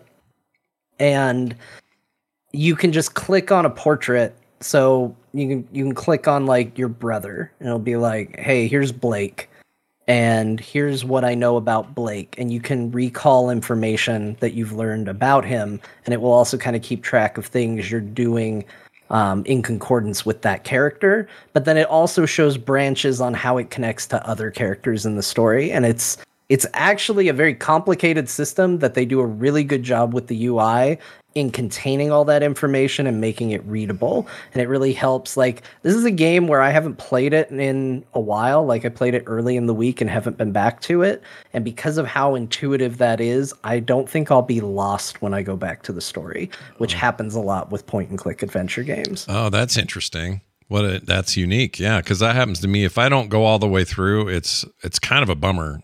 I don't like I can't do it. Cuz I'll be like, "What was I doing? Who was this guy? I don't remember this." So that's nice. That's really cool. All right. Interesting. Been All wanting to so play would you that. give it a recommend or Yeah, I mean, especially if you have Game Pass and you can play it for free. I mean, that's a no-brainer. But I, I think I actually bought this on Steam because it was on sale, and this seemed right up my alley. And uh, so far, it has been. Um, it's All been right. really, really cool. Yeah. It so uh, that's Norco. Norco, uh, all caps. Is that short for something in the game, or does that give anything away? Um, I think it's a. I think that's the corporation in Oh, the okay. game, Okay. if I remember correctly. Yeah, so it's not like don't be a Norco. All right. It's a misspelling. It's a typo. It's supposed to be narco. So there's that. Or maybe it's corpo, but they spelled it narco. Wait, that would be Corco. Never mind. it's definitely not Corco. Well, yeah, it's something. Norco. Uh, once again, blowing our minds in Vampire Survivors. You're 100% achievements again, even with the new DLC. Uh, I guess you're just going to keep that thing always at its on its toes. How many hours are you in this game now? Yeah. I'm 90 hours into Vampire Survivors. I feel like you play Vampire Survivors about as much as you play Final Fantasy 14. Feels like it. Um, sometimes. I mean, it depends on what I'm doing. Like, It's not a criticism. I'm just saying Yeah, it- it's, you know, good. still, it's, turns uh, out, it turns out, Vampire Survivors is a really good game. Um, yeah, it is my go-to game when, again, I've said this many times about this game. It's why I like it. When I want to be more invested in something else, and I- but I want to be busy, quote unquote, busy, doing something at the same time. Vampire Survivors is great for that because I don't have to be so focused on the game that I will lose track of what I'm watching. Be that a movie, I've been going through Andor. Uh, like Vampire Survivors is great for Andor because I want to give Andor a lot of attention, and uh, Vampire Survivors is great for that. Whereas if I'm doing something else, if I was playing Norco or something, I'd never be paying attention to what's on the second screen. So that's what this game is great for. But honestly, that DLC is really solid. Like the stuff they added to the game is really cool weapons, really cool mechanics, um, some really neat things that they've added into the game. Uh, I think the DLC is definitely worth the four bucks or whatever it costs to to get that. By Um, the way, by the way, we got we have a, a hero celebrity in the chat. We got Trixler here. How's it going, Tim? Good to see you. And he Why'd you- recommends. Why'd you pick? I that? don't know why why I picked. I was trying to find like a or something, but I that's, couldn't. That's now the official. There it is. Trixler music. chat Trixler's in the chat, everybody. Um, but- well, that was not my. Well, I just want to say he mentions that uh, there's an integration, uh, the Twitch integration. Oh, with haven't uh, done- Play it on yet. stream. Have- I you haven't done it yet. what what does it do? Does it uh, do, do people launch waves at him with text commands Well, and I'm sure they're not going to do anything to help you. Then maybe they will. Maybe they would be kind. But I, I'm I've played. I've seen Bo get killed by his Twitch chat before. I know the Yeah. I know the Well, way that's they Disco to do. Elysium. That's that's a feature for that game. That's true. They- they- I accidentally uh, helped in that vote, but You did? Are you playing it on stream much, or is I it do. is it just is it you know the wo- uh, one-handed warrior with the Steam Deck kind of deal? uh, y- yeah. Well, just I feel like you're baiting me, but uh, yeah, it's been basically just one-handed I am, I am most definitely not baiting you. I, mean, you know, assure you, but- is a one-handed experience. No, but I mean, you can you know um, It's a single thumb you can make Kraft Dinner with the other hand. You got to cook dinner for the kids, like burgers and Kraft Dinner. You can do that one-handed. Yeah, um, while you're playing Vampire Survivors. Uh, I know I've cooked dinners playing Snap. Snap is a, a dinner cooking friendly game, and Vampire Survivors seems like it could be as well. Yeah, yeah, absolutely it is. It's it's the game whenever you sit down and you've got like video game choice paralysis, you're like, "Oh my gosh, we live in an age of abundance. What am I going to pick? What am I going to play?" Um Vampire Survivors is such an easy pick. It's like it's like the let's order out or, you know, let's go through the drive-through of video games. It's just the easy choice. It's you're gonna have a good time. You don't have to get too invested in it. You don't have to get good. You just play it. It's just gonna be fun. It's gonna be comfortable. It's it's phenomenal, and the DLC is great. Everybody should get the DLC too. Well, that is the truth. Uh, it's a great game. You're not wrong. It's not quite. Well, never mind. I don't want to start that beef again. No, it's Um, better. I know. No, let's not bring up Soulstone Survivors. I like Soulstone Survivors a lot. Um, all right. I, although I have to say, I didn't like their. I didn't like having everything covered in snowmen in their last event. It's fine that they have events, but I. Oh, actually, I found a way to turn it off. Never mind. No more complaining. It's good. It's fine. Uh, Bo, Uh, let's we- get. before we, before we get to me, John and I, out of outrage ever. John and I have a shared game. Before we just get. to Oh I shit! played I'm sorry. I skipped that. I didn't mean to do that. Um, Yeah. No, it's us. okay because we can bring it here now. I only I, correct me if I'm wrong. Did you play Death Stranding recently? Not this week. Oh, it- I I thought played we it a couple played it weeks week. ago. Okay, so you just dropped in my chat. So I tried Death Stranding on stream this week, um, for two hours. How'd it go? He played it probably for about. Um, it 10 was minutes, basically that's watching- As long as he played. No, no, I, it's two hours, but the actual playtime was probably ten minutes. it's like it's like I watched a movie. So I am not going to talk about it. I'm going to play it another time before I elaborate on it. But I'm just going to. I can tell everyone now. You're in for two hours of pretty much watching cinematics for the first two hours. I can promise you that. Um, That is so a if sounds good you, Kojima. great. Why doesn't Kojima just make movies? He he clearly that's what he'd He is going to do. to, yeah. Okay. I mean, Yeah, it's not a working on bad it. thing. The game may be good. I just haven't really tasted too much of the game. I climbed up a few ladders. I went pee and stumbled in water, and that's about as much gameplay as I got. So I carried just a dead core, body just on my core back. prep. You did core prep. That's what you did. That's all. Yeah, but um, yeah, I just I thought maybe you had played it this week, so both of our reactions would be fresh. But I was actually I was playing action games, so I was a little frustrated when I booted that up and didn't do anything for two hours. like I'm, I'm just watching a movie. It's all right, like it's good, but yeah. well. Do they explain the baby thing in that game in the I beginning? mean, I I'm mean, sure at The some word point. explain has is a looser definition in this reality than in our reality. So Hmm. okay. things get explained, but they still don't make sense. And uh, there was a, someone who said they were a chemist in my Twitch chat saying this game is like triggering me because everything they're using words wrong. Like they talk about chirality, and he's like, you know, that's not what chi- chiral doesn't mean. That you know, it's Star Trek, this is not. They just use sci fi terms and science terms willy nilly to explain bullshit like time rain, which I actually kind of appreciate. There's rain that makes you old. Yeah. And I don't know how you can tell the difference, except people freak out when there's rainbows. They're like, shit, a rainbow! And they start freaking the hell out, which is kind of funny, actually. Yeah, It's- that's the most Kojima thing I- I'm I've heard. I'm liking it. I just was mad that I didn't play anything for two damn hours.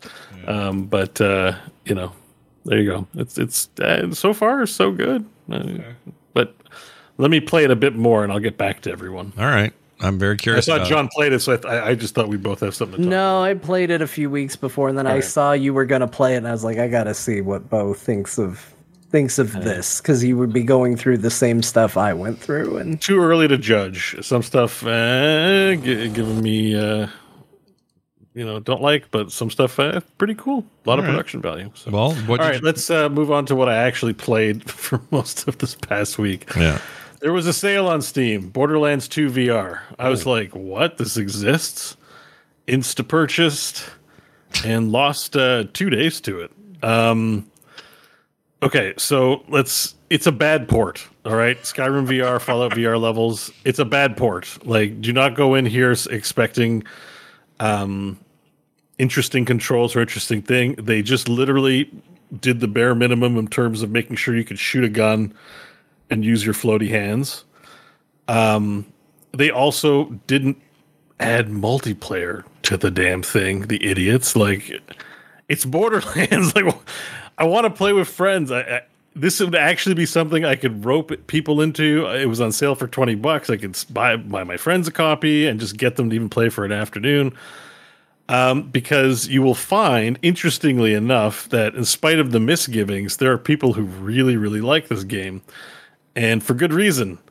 It's the whole age old port issue. You buy games made for the VR experience, and they're great, but they're short or lack AAA, you know, production value, even if it's 10 year old production value. Uh, this is a fully realized game with all the DLC, all the stuff, all the characters, blah, blah, blah, you name it. And I mean, I played a ton of Borderlands 2, so coming back to this was a nostalgia trip, but to play it in 3D was awesome.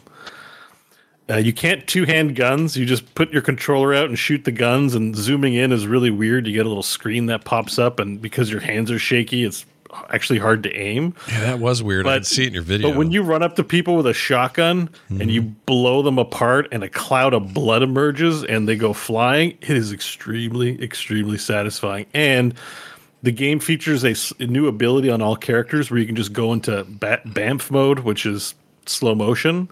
So you'll shoot someone with a shotgun and they'll go, and all this blood and limbs and guns and loot will fly. Like I'm looting in the air as the slow motion loot's popping up. Like doing yoink yoink yoink. I want that. um, the 3D aspect of this game because it's kind of bombastic and stuff blows up. Really good. The boner farts, aka the bullymongs. Uh, that's a quest. This is Borderlands. Welcome to Borderlands humor. Um, they jump at you and they feel really massive. These giant gorilla yeti creatures jumping at you, and you're like, oh shit. Um, and it's the full game, bad jokes and everything. Uh, you've just got to embrace it. The Borderlands 2 for me is probably a high mark in the series, although I think 3 is very good. But um, I was surprised. I didn't know this existed. I was like, holy crap. And I got it on sale for 20 bucks. I think it's on sale till January 17th. Again, not mind blowing VR stuff, but enough of a port that if you liked the game, this will be of great novelty to you. I just wish it had multiplayer.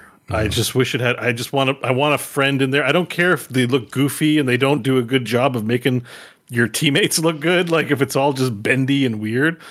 I kind of want to play with other people because it feels a little lonely.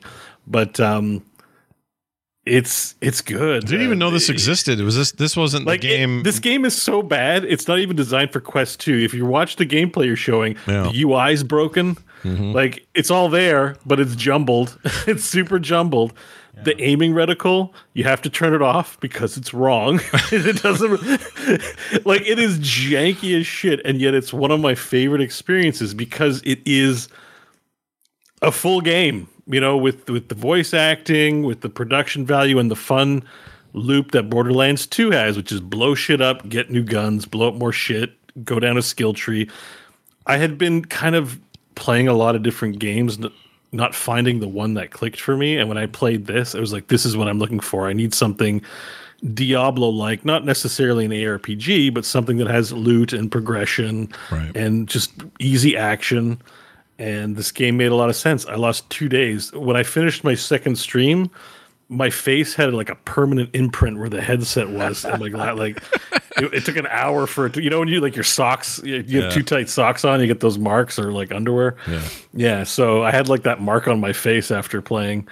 Um, it was, and, and what's nice about it is when they do ports, you still have to use a controller. So this, at least you do have your hands free and you can kind of shoot like a badass with a real gun. Sure. Um, just don't expect to do any sniper rifling because that kind of precision aiming is a it's not well supported with any aim assist in this game, and it's just pretty hard. So Sure. yeah, Well, I played a lot loved too. it, loved it. Is it so? This I- is a separate thing, though. You can't just get this as an add-on to your existing uh, Borderlands No, 2. It's a no, but it's purchase. it's a one purchase deal. You don't have to buy DLC. All the DLC and bullshit's included. okay. Um, it's a free DLC that you have to install to get the rest of it. Yeah. Normally 60 70 bucks so it's on sale for 20 canadian it might be less for you um, i jumped on this and a lot of it was nostalgic uh, a trip which by the way the some of the soundtrack in this borderlands 2 is super good and i incidentally found out we were talking about Jesper Kyd with Darktide he worked on the tracks. Oh. And I'm like, oh, no wonder they're so damn good. Like Borderlands 2 is some of the menu, the, the title screen or the main menu screen. It's so dope. The like, um, there's this harmonica sound in some of these um, open desert areas. It's amazing and just nostalgia, man. Just like soaking it all in. It's That's great. And we showed this on the video. One last thing: those flying things, like the driving. You know, the driving's kind of bad in Borderlands it is amazing in VR because it's e- pretty easy to control. You just push up and the direction you're facing it goes, right? Yeah, yeah. So and, and when you shoot when you shoot the vehicles or the planes, they they have it in such a way that guys fall off of it. And in VR, when you're chasing a vehicle and a guy flies in the air going "Ah!" like flying by, it gives you the real like Mad Max experience of blowing people off the car and seeing things go flying, or or or a, a plane explodes and three dudes just fall to their death right around you, and it's like there's an energy to it that is awesome that really uh, breathes new life into this older title. Um, love it. That's great. I have a special request uh, Yeah. that's somewhat related Go. to this topic. Go. Jamie, I know you're listening. Yeah. Your mashups are great. We are. Can we get a mashup of Bo throughout the history of the show? I know I'm asking for a lot. Pitched down so he sounds like he's being interviewed by the FBI and hiding his identity, yeah. describing the way he kills people in VR.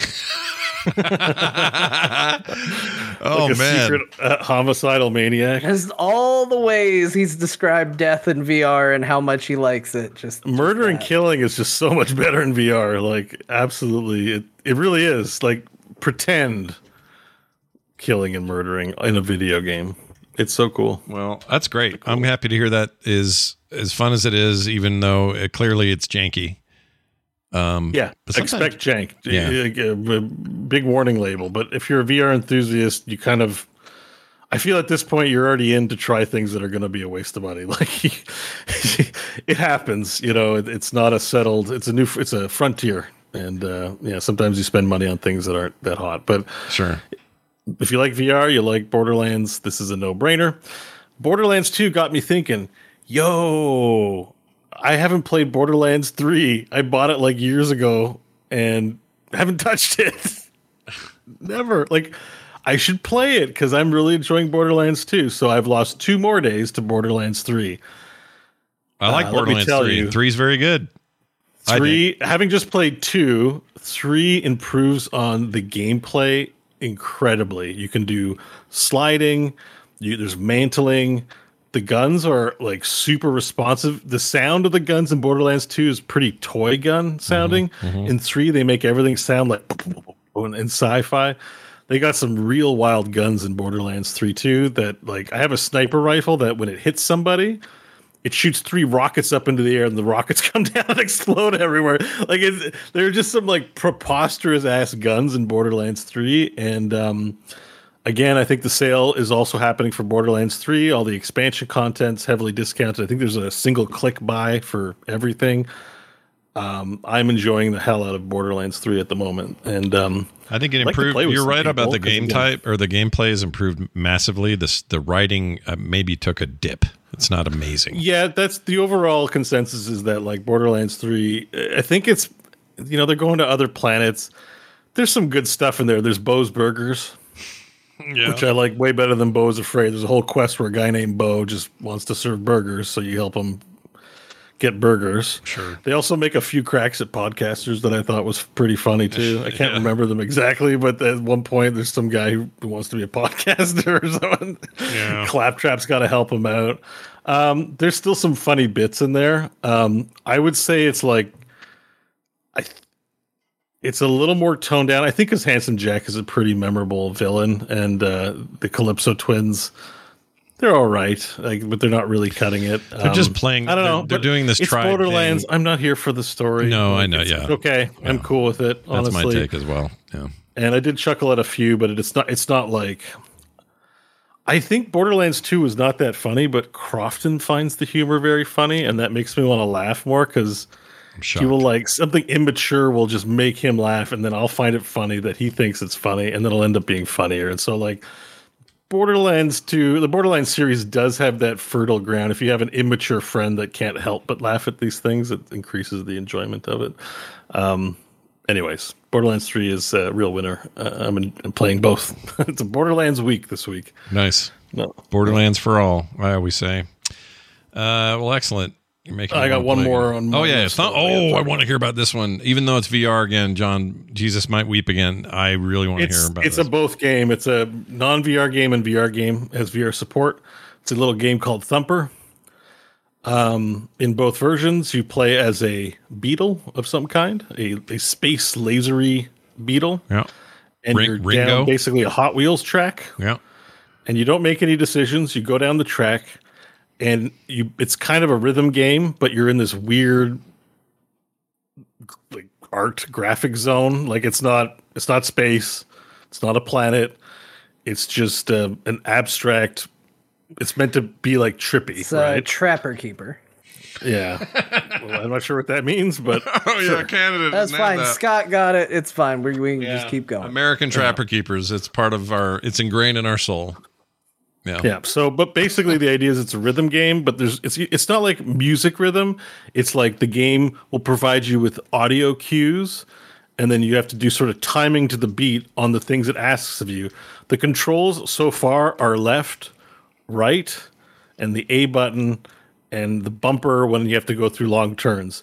But man, does it get like it it gets complicated, and there's bosses that appear at the end of the thing, and you got to throw bombs back at them by doing the thing right and they blow up. The game is pretty great looking on a flat screen, uh, but in VR, oh man, it, it- you know, it, it's real trippy. It looks like, a kind of game that would have like twelve seizure warnings before you put that headset on. Yes, absolutely. This is one of those. Uh, we're not, you know, not friendly for anybody with epilepsy. I guess you could say. Sure. So, um, but it is, it is, it was a fun experience. I just wanted to log in to play, like, you know, just try it out for 10 minutes. I ended up, I was on my uh, couch for three hours. Just, I was like, three hours went by. I was like, holy shit. Just like getting mesmerized in this track. It, it looks pretty sick in VR. And in VR, it looks the exact same way. I guess this is, you just see the beetle in front of you and you play the game. And it's a perfect example of a VR experience that is awesome, but you don't have to stand up and swing around, you know, break a sweat. Like it's a fun, I can sit down and get a play a trippy game. Uh that's pretty dope. And it's not expensive game if you wait for a sale even. It's like I think I got it for 10 bucks. Yeah. Um, this thing's on everything. They had this came out in 2016 originally, and it was a Windows PlayStation 4 thing. Then Oculus, then HTC Vive, then PlayStation VR headsets. Then the Switch got a version. Xbox One got a version. Uh, I think phones have it. Uh, yeah, iOS and Android have it. Like it's weird how far Thumper's reach went. Um, it, be- it was like the I think it's, it's a, it's a simple and, and game that looks gorgeous. So I think probably gets sales based on how it looks, you know, like Yeah. Reminds me of Rez. cool. Would you compare it? Remember Rez? Did you ever play that?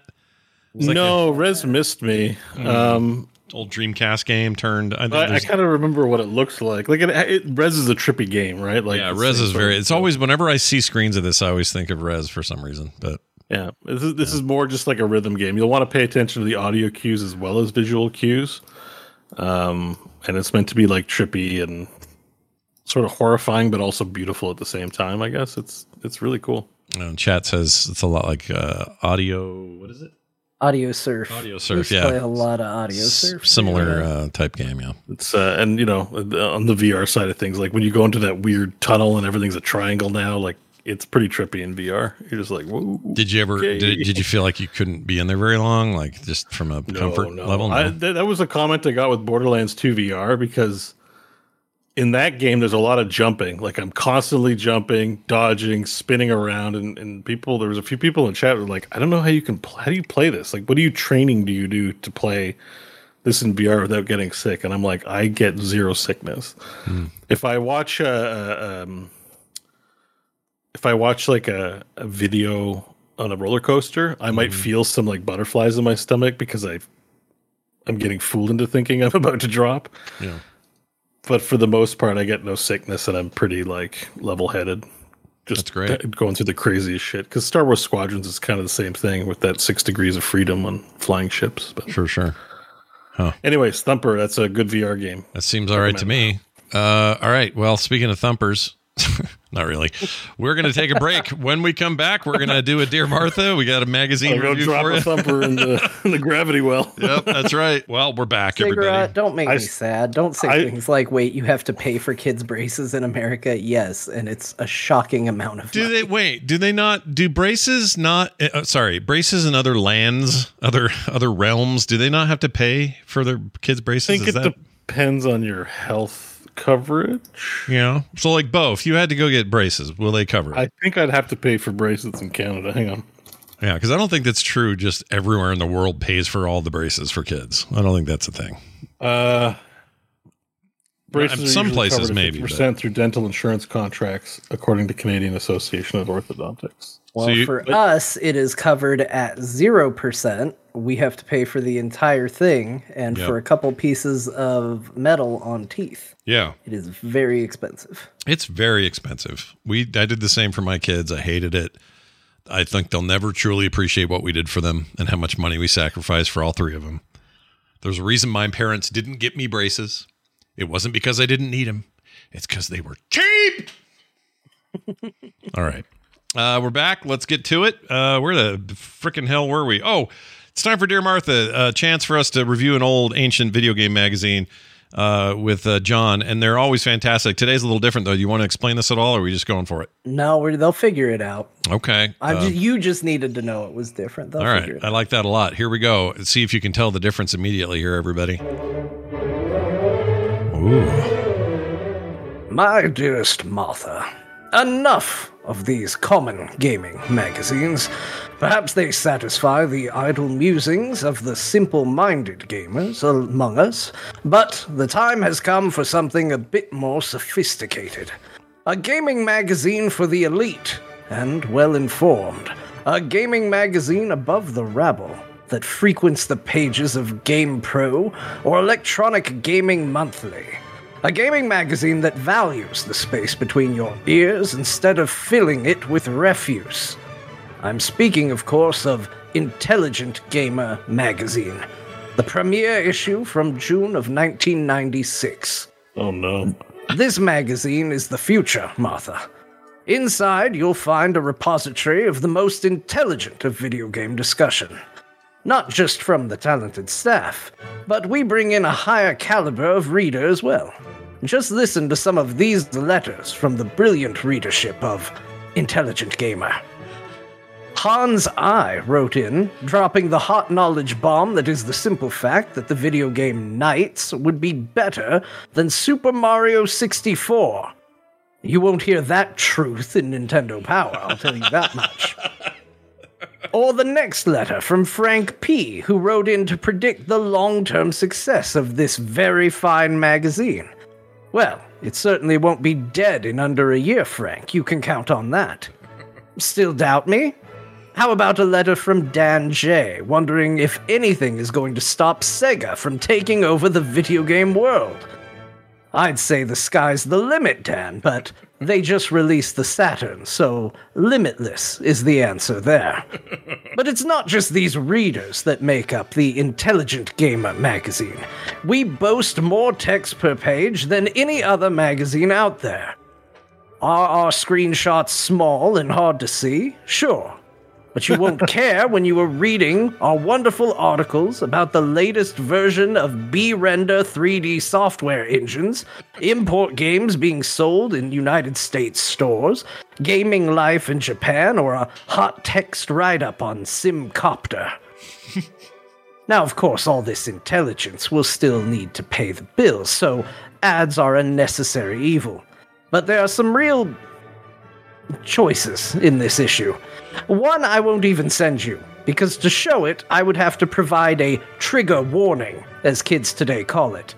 Let's just say it's an ad for a game development company recruiting on the premise of, hey, instead of ending it all, why don't you come work for us?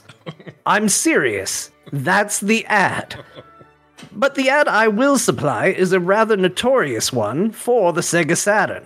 It features an illustrated nude woman, conveniently covered by Sega Saturn screenshots, and then boldly proclaiming, in case you didn't notice, there is a beautiful naked woman on this page.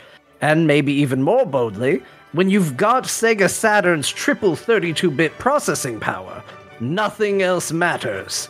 It's the epitome of gaming ads in the late 90s, I think. Anyway, you're welcome for the sophistication of this segment, uh, and that it is brought to your mundane lives today. May we look forward to many more years surrounded by intelligent gamers. Yours in time, S. Beckett 96.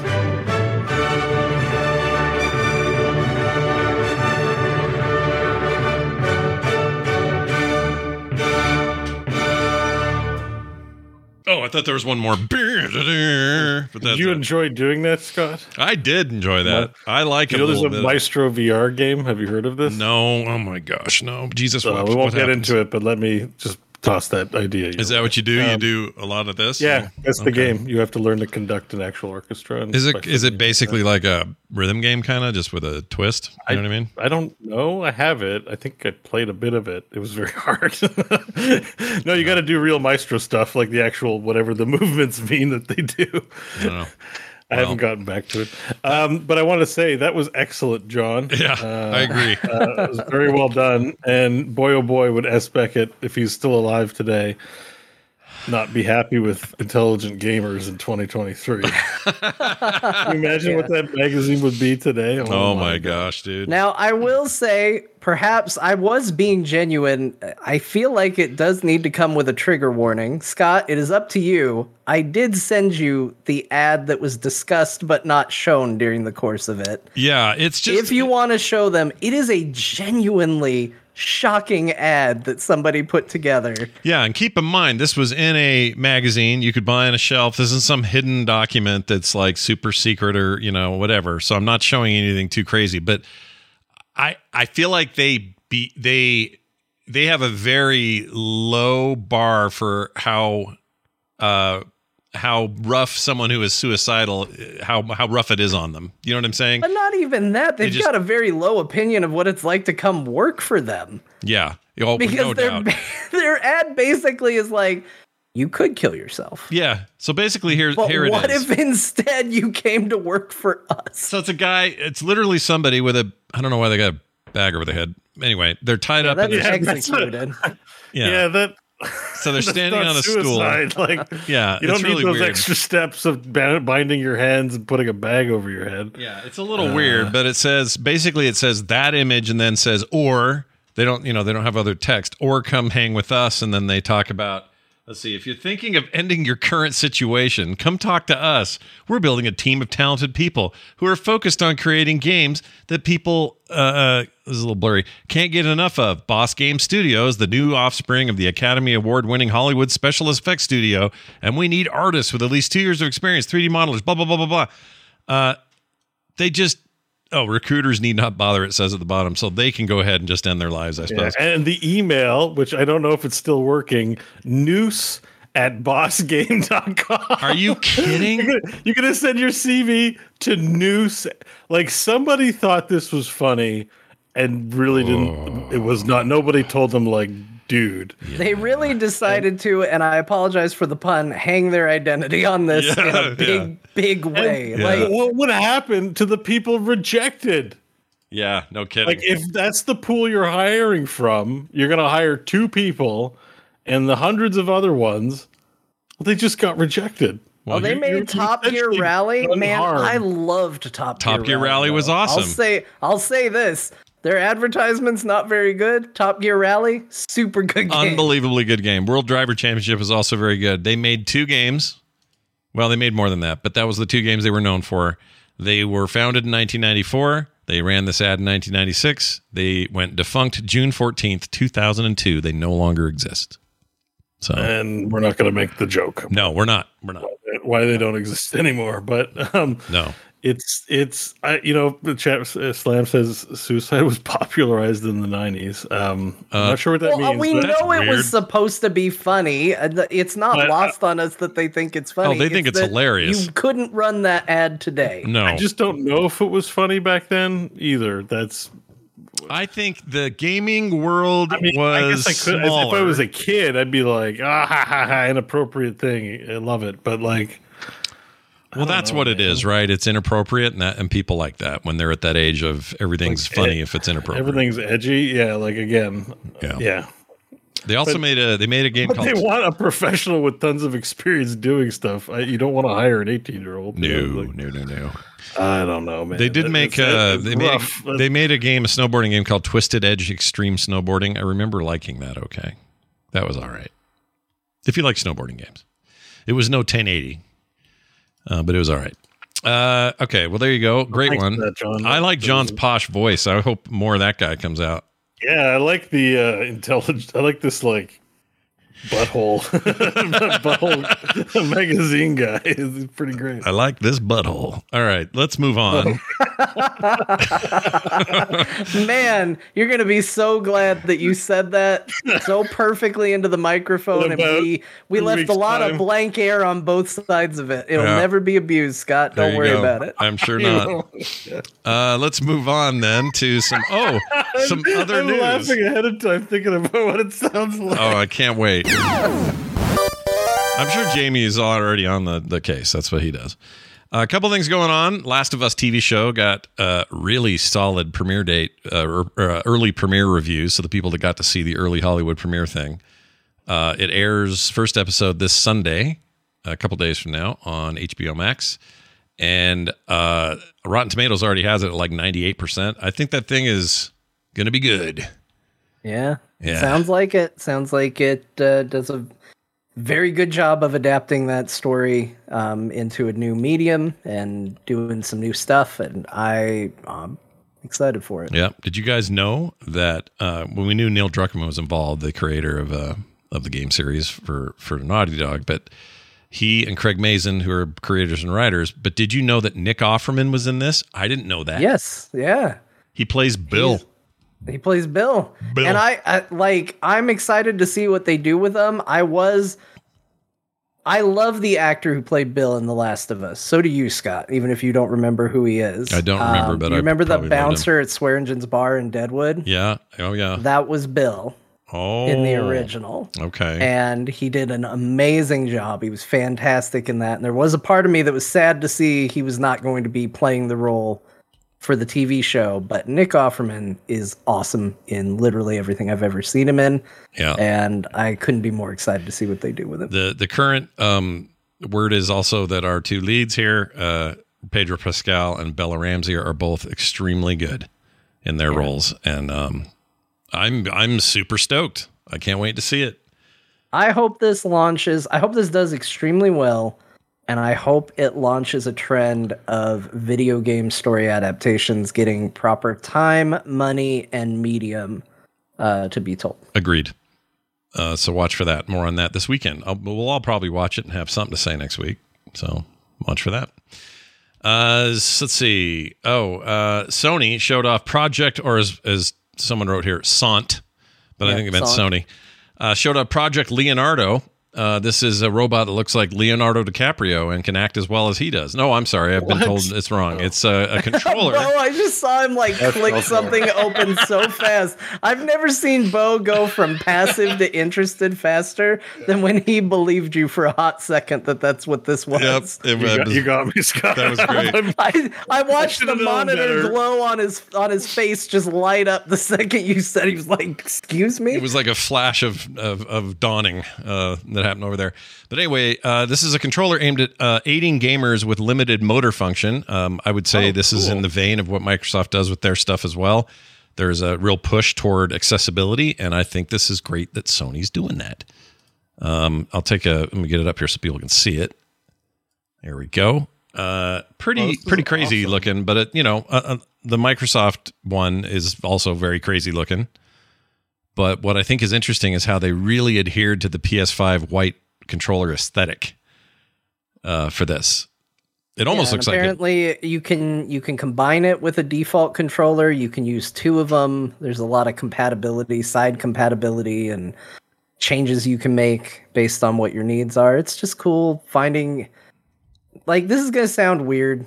This isn't the point of this. This is for people that already play games. But I'm not kidding when I say when I was younger, and I was first starting to get into video games, I had a genuine fear that something would happen and I would like lose my thumbs or lose my hands or something and I wouldn't be able to play video games anymore. Yep. I was genuinely worried about this. It was like quicksand and lava and something bad happening to my game playing hands. These were concerns. It does my heart good to see this sort of stuff coming out for people that do have special needs as far as accessibility of controllers, letting games get into more people's hands and be able to play them. Like this is awesome. Hundred percent really, agree. really cool. I agree. It's a great initiative. I'm actually glad that Sony's fine. They just they were really slow on doing anything, and I I know it's not meant to be a competitive market necessarily, but you know Microsoft's had their thing out for years now, and to see Sony follow suit is a really good sign. I hope more people do it. I hope we see more peripherals on PCs and other things. Uh, handhelds could use a little love in this regard. Like I think it's really cool. So like I'd love to see Nintendo do a couple of because Joy Cons have this unique ability to slide off and be another thing, right? Like you can buy a you can buy a GameCube uh, style Joy-Con set. Literally, they look like two halves of a of a GameCube controller slid into your Switch for people that want to play Smash that way or whatever. I'd like to see Nintendo maybe make a couple of Joy Cons that are that have this sort of thing in mind. Yeah. You know, so it's really cool. I think that's rad. I'm I'm all for for this kind of thing. The Microsoft thing is, I mean, this looks kind of. I hate to say this this way, because it's not really the intent, but Sony's thing is kind of sexy looking. And now I look at the adaptive Microsoft controller. It's fine, but it looks like it's it's like one of those fake drums. You know, it just yeah. it's just kind of Yeah. industrial, or or it almost looks like a modded Series S or something. It's a weird, it's a weird design, but either way, I think it's cool that this stuff exists. Uh, I'm with John on that. That's very rad. Uh, Leo, Leonardo DiCaprio not at all conne- connected with any of this, just for the record. Sorry, Bo. Sorry, Bo. Yeah, sorry. No, it's okay. That's totally fine. Um, all right, here's an interesting one because I thought this already existed with MechWarrior 5, but a unofficial uh, announcement of a standalone new MechWarrior game happened. When they say unofficial, I assume it's not whoever owns it. This is somebody else doing this. It is officially unofficial. So Okay. basically, the the president said yes, they're making it. all right. The, of the of the company that's making it, but it's not their official announcement. Okay. But they're working so on a it's, new it's an MechWarrior. game. unof- it's an official unofficial announcement, and an official announcement will come later. okay. Well, I'm all in. Meaning You, you don't hold them to it if it never comes to light. Right. He's just talking about what's in development. They're getting you excited for a thing that may or may not happen. Uh, I'm a big MechWarrior fan. I like this stuff a lot. I have problems with five. Uh, I would like them to fix. I don't know if this is really MechWarrior six or something altogether different. I've never played MechWarrior online. It made me nervous as a as a free to play title. I don't know. I just I could all I could think of is all these little robot add-ons that are going to cost you money. do And I- you do you pilot the mech solo? Because I think it would be so rad if the three of us could pilot the mech Oh. like cooperatively. Well, it, it was always solo the way I played my Mech Warrior, but that doesn't mean they couldn't do something. That'd be amazing. I, Like, I one agree. person's the controller. We got a gunner, and then we got the guy that pours fuel into the fuel. Something like that. Right? Yeah, get um get Crofton. He'll do the fuel hole. Oh no, the three of us. Oh, okay. No, that's fine. I'm just thinking Bo, Okay, Bo we'll driving. Crofton in. We'll, yeah, he can do. The Yeah, you driving, John on rockets. I'll be on uh, railgun, and then we put Crofton on fuel hole, and then we got it. That's our team. love it. Yeah. Uh, yeah, bring it on. I love giant robots, and I love the Mech Warrior franchise, and I, I would like more. So that'd be great. Uh, and finally, Yoshi P claims that Final Fantasy 14 is PS. Try again. I'm sorry. Final Fantasy 16. Stupid Roman numerals. you sure? yeah. Final Fantasy 16 is a PS5 exclusive, despite a lot of evidence otherwise. Uh, Yeah. John, so what- in a recent interview, he uh, he basically said, like, "Hey guys, y- you need to buy a PS5 if you want to play Final Fantasy 16." I don't know. The exact quote is, "Nobody said a word about a PC version releasing." Why is it like a PC version is releasing six months later? Don't worry about that. Buy a PS5. Sorry, I went overboard. We did our best, so please look forward to it no, please don't commit seppuku for the comment. and uh, he so he's being a little tongue in cheek about it, but the reason everybody thinks there's going to be a PC version six months later is because originally, during the first announcement, it said that it was also coming out for PC. And then during a second announcement, it said system exclusivity for six months. So people put two and two together and said, well, I guess that probably means the PC version is coming six months later. well, not only that, but the 15 was on same deal. Is six months later came to PC.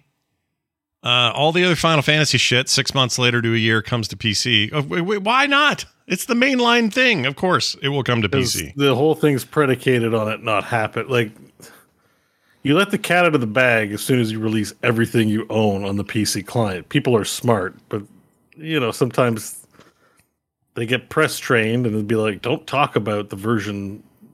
Talk about the version that's available, not the version. Yeah, that I'm sure Sony get. is paying a lot of money for them to pretend like a PC version doesn't exist.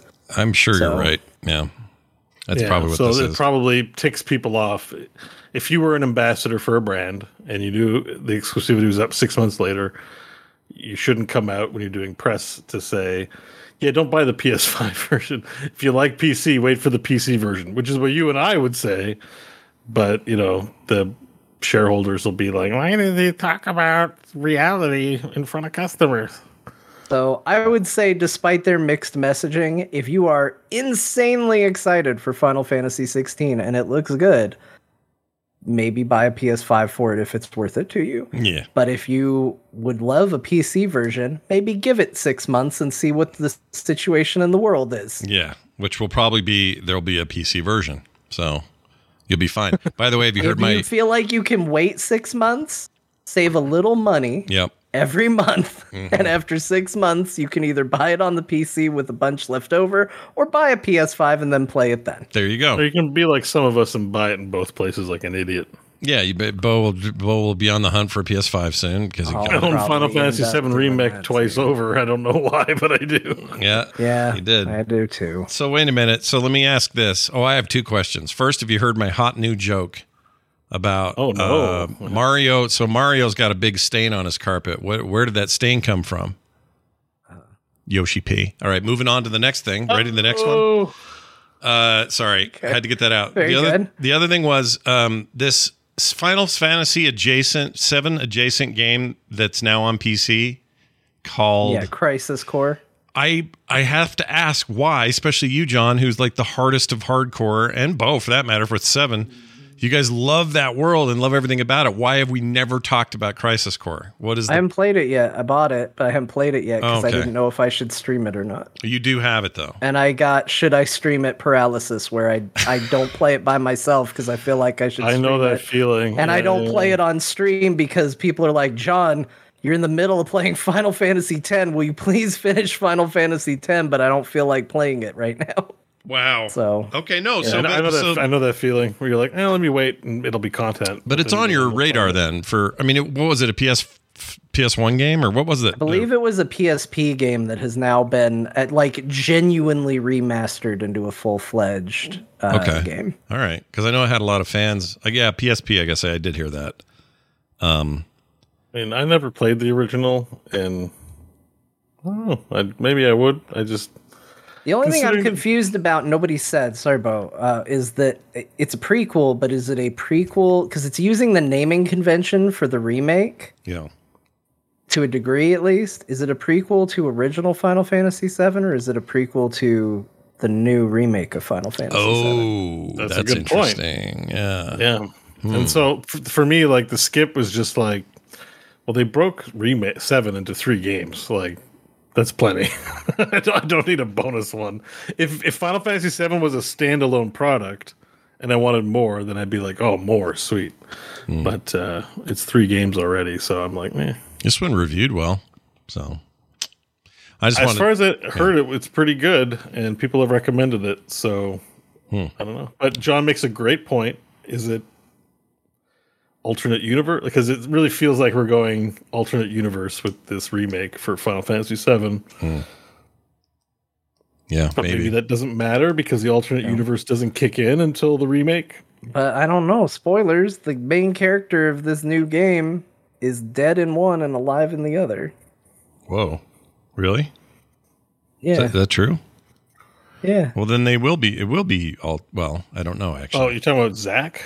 yeah, Okay. Zack's dead. Zack's alive in this remake. I don't remember. yeah. that. They showed him at the end of remake. Like that was the big tease at the end was showing Zack show up at Midgar and still be alive. Oh, I thought it was a flashback. Was it a flashback? Shit, I don't, the- know. That the game's, a, weird. The game's a little weird with it. That's why I'm like, it's you know, that's why I'm releasing it over three games and then changing the story. I'm not the biggest fan of the change. I'll be honest. I, I would have preferred a straight remake, but it's still good, so I'm still in. But you know, Did you guys see? So I have this friend, uh, artist friend named Jeff Delgado. He used to work for uh, South Park and has done just like amazing stuff. Um, I meant to share this with you guys, but he did a Tifa piece that you just have to see. Hold on a second, because I know you guys are fans. Here, check this out. I am a fan of Tifa. Look at this thing. Oh, it's so good. Oh, that is really good. Isn't that great? His oops. That's awesome. Here, chat. Uh, she is, or he is, really talented. And if what's great about his work is, at a glance, you're like, oh man, that's totally whoever whoever it's supposed to be. But if you get real up close on stuff, he there's a simplicity to his technique. I just admire it so much. He's so great. Anyway, I think it was a commission for someone. They probably played a played a played paid a pretty penny. PPP Yoshi P. All right, moving on. Uh, where are we now? That's it. That's all there was for that. Oh, what did I do? I messed something up on the way. Oh, there we go. uh, we have a. Oh, what the frick happened? I, I effed up the page. Okay, we're okay. Everything's fine. Just hit the undo button until it looks normal again. Yeah, I think it's nor. I think we're good now.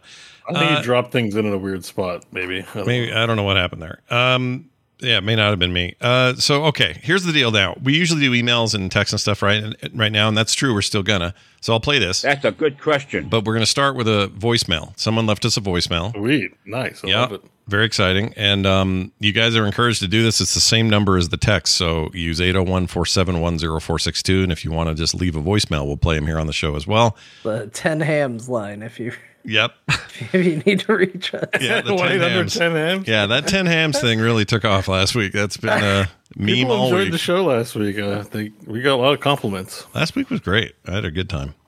Oh, and our our winner is so freaking thrilled about that computer. They're losing their minds. That's awesome to hear. I am. Couldn't I- happen to a better person. Yeah, very happy for them. Uh, although, shout out to John Pryor, uh, CEO and founder of Doghouse Systems, who right around the time we gave away the machine ended up with some horrible butt flu and has been sick since. But he's fine now. He's good today. I don't know why I'm telling this. Why am I telling people this? Wow. He's I'm like, sure, "Uh, I don't want it anymore. I'm Let's sure give he's give it really excited that you decided to air his butt flu for the entire core audience. got He's this. really glad we're going to enjoy a long partnership with Doghouse Systems, yep, Scott. yep. He's really hoping this might do some numbers for him and they'd be like, you know what? Bo and John should probably get to try our product. Yeah. Please pretend I don't own one right Yeah, please. already. Yeah, let's just pretend. Um, we're- let's send him some products. But now we've aired the butt flu and he's like, uh, Yeah. anything for me. I mean, but got look, enough. I just feel bad for him because he was, it really wrecked him. And he's a good He's guy. a nice guy. I will say this. This is not an ad. I genuinely do own a doghouse system. Yeah. Nice. And I've bought two over the history of my life. And both times I got a personal email from John, the owner of the company, and he was very, very nice. And they were insanely amicable on this PC build because uh, the one I currently have, I had a processor.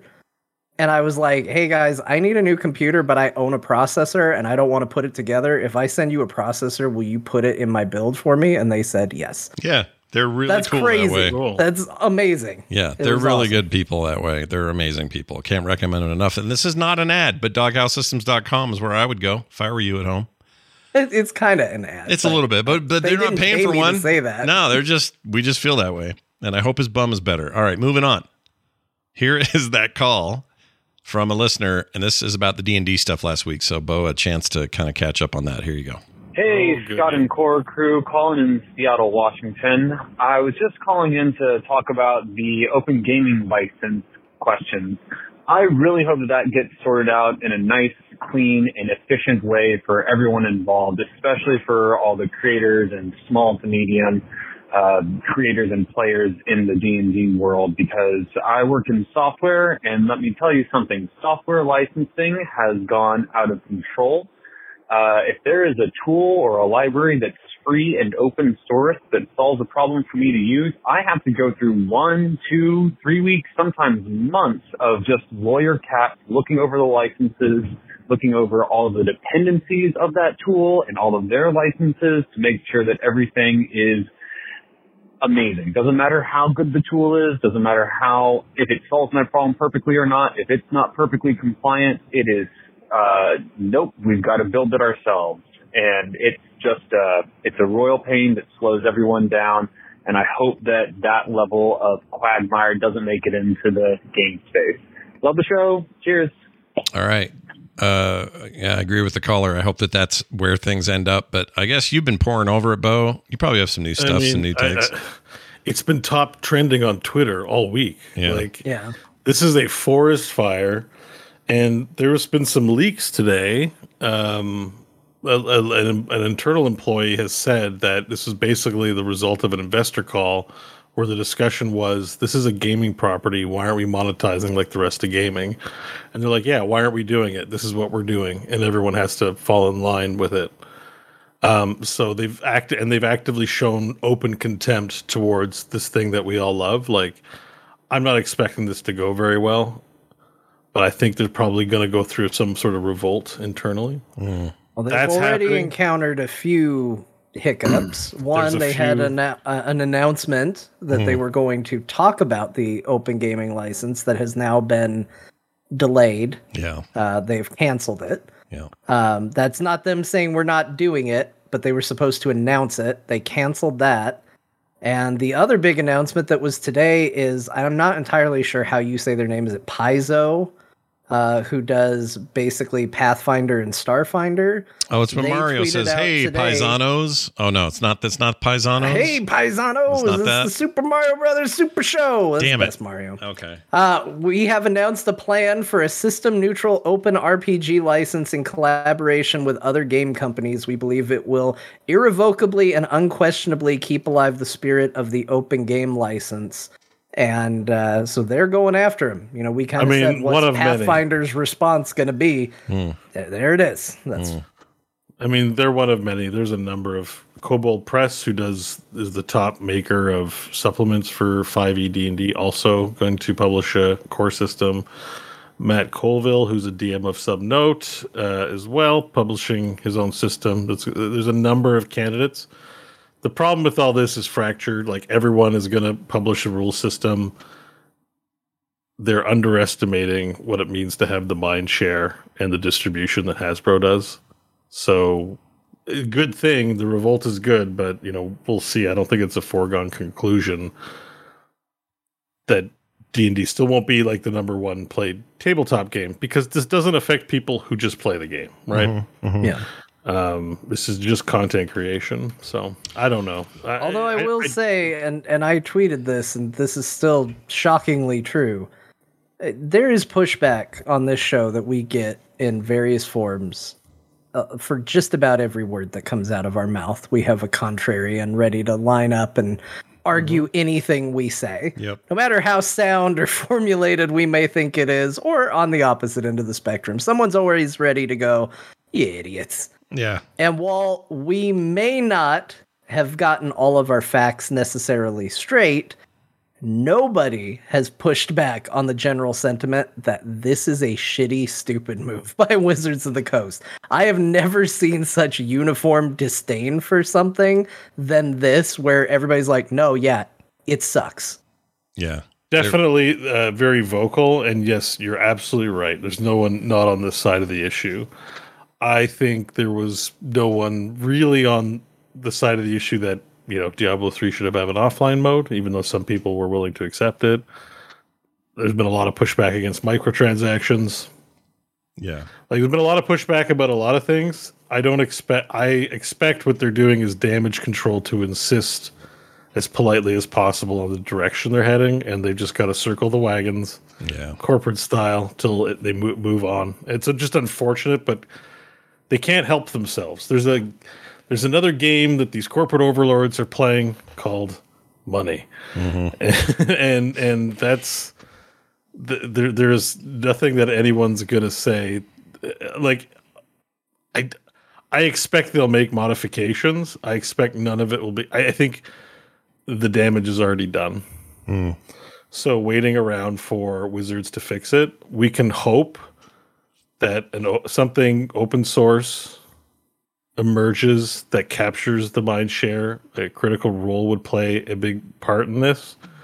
They've been silent, but we know that it started as a Pathfinder game, and you know Matt Mercer's a smart guy when it comes to this kind of stuff. You know, maybe with the right kind of like D and D success, it's it's not a misattribution to say D and D success like hinges predominantly on Critical Role in the for the past five to ten years or oh, however Oh, yeah. long it's been running. Like Yeah. they are single handedly have kept that company in good reputational standing. Not just that, People but haven't growth. kissed at TSR and Wizards before. You know, Not just that, but growth. Like growth, growth. Uh, D and D's been fine and it idles and it's there and it does its thing. But in the in the wake of Critical Role at the tip of the spear, and then everything that followed it, every little small show behind it, every little medium show behind it, that's that's meant big, big growth for them. I guarantee it. So now this is them just going, well, if we want to really explode, we need to monetize it. You know, like they're getting greedy. Yeah, and I mean, money's it's just kind of impervious. None of us here are fans of Elon Musk. A lot of people aren't. Twitter's suffering, but it's going to be around. It's not that they're too big to fail. It's just that they're best in slot for what they do, and they're not going anywhere. And D and D is what the general public recognize. Like, I've had a lot of comments that are like, "Just play GURPS, just play this, just play that." I'm like, have you tried to talk people into playing other systems? Like, uh, there are people I can talk to who might play a role playing game with me who'd be like, I don't follow that shit. Can we just keep it simple? I just want to play the D and D game because it's what I know, or That's what it's, I know. Yeah. it's easy, or I at least played it a little bit, so I'm familiar. I don't want to learn some new rule system. Uh, the friction for most because as a DM, I serve the players. So I'm not going to try and badger them into doing something they don't want to do. I will spend some time convincing them, but ultimately it's a group decision. And players generally aren't as informed as content creators or DMs for the most part, at least in my experience.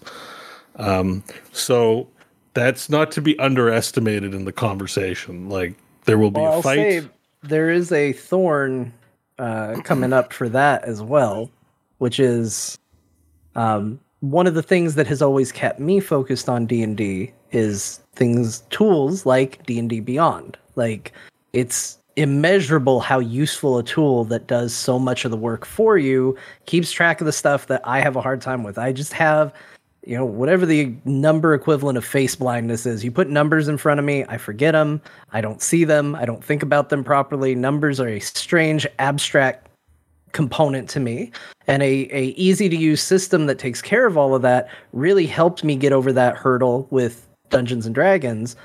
Most other systems don't have tools like that, but I happen to know that one of the original founders and workers on D&D Beyond is currently working for Paizo on that sort of system for Pathfinder. Mm-hmm. Hmm.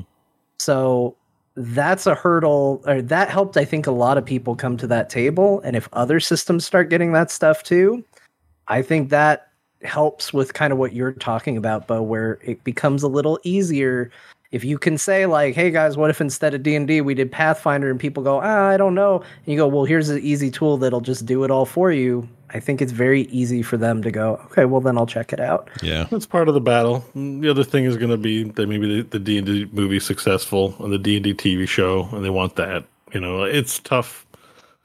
It's a tough thing to. I hate advocating on that side, but it it really is a tough. It can be a tough thing to battle, right? That how many people, how many near how many negative wishers have wanted EA and Blizzard to fail?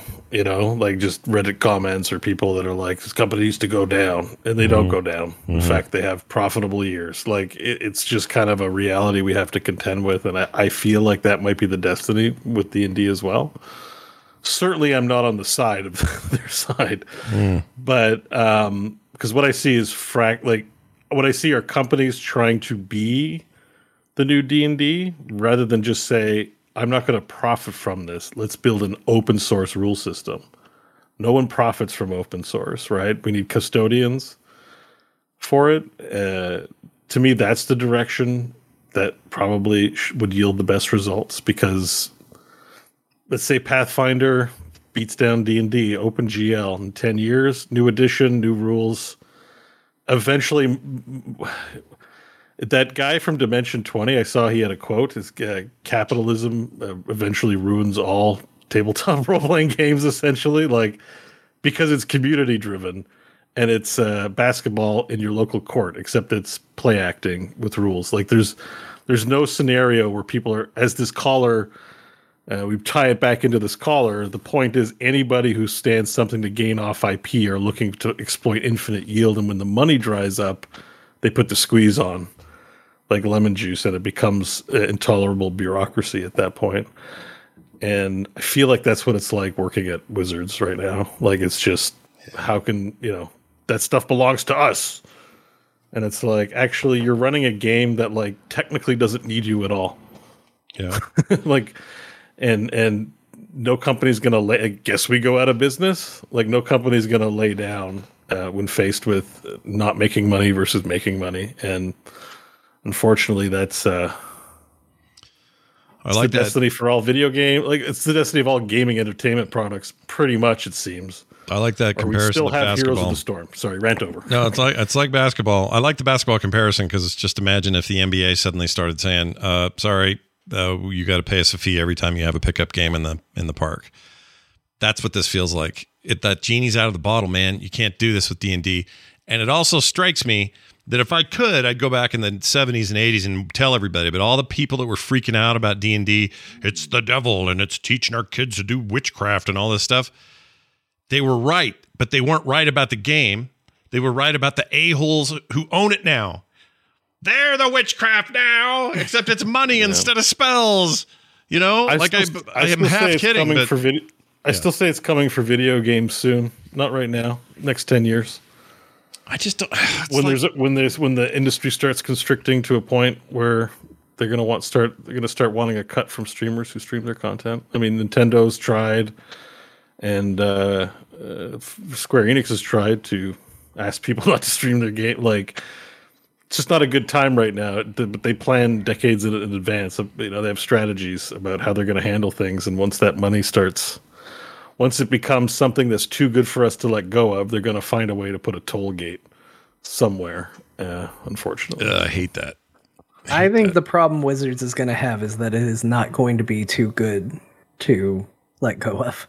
it's a terrible idea. It's it's a It's terrible not- idea. It's made by people who don't understand the space, uh, but they're going to win anyways. Unfortunately, Wonder what the ghost of Gary Gygax thinks of all this. You know, I heard he was pretty litigious. TSR they were because people are kind of like rose-colored glasses in TSR, but um, uh, the, the the joke about their name was that it stood for "They Sue Regularly." really? they had yeah like Wow. it's it's the fate over and over again like like nba has a copyright on the rules of bas- of their basketball but like i can turn my phone on and live stream myself playing basketball and if i if I, if I was making millions of dollars if i'm making nothing maybe they don't care but if i'm making millions of dollars on basketball someone's going to try and find a way to get a piece or shut me down or something Yeah, Like, that's true.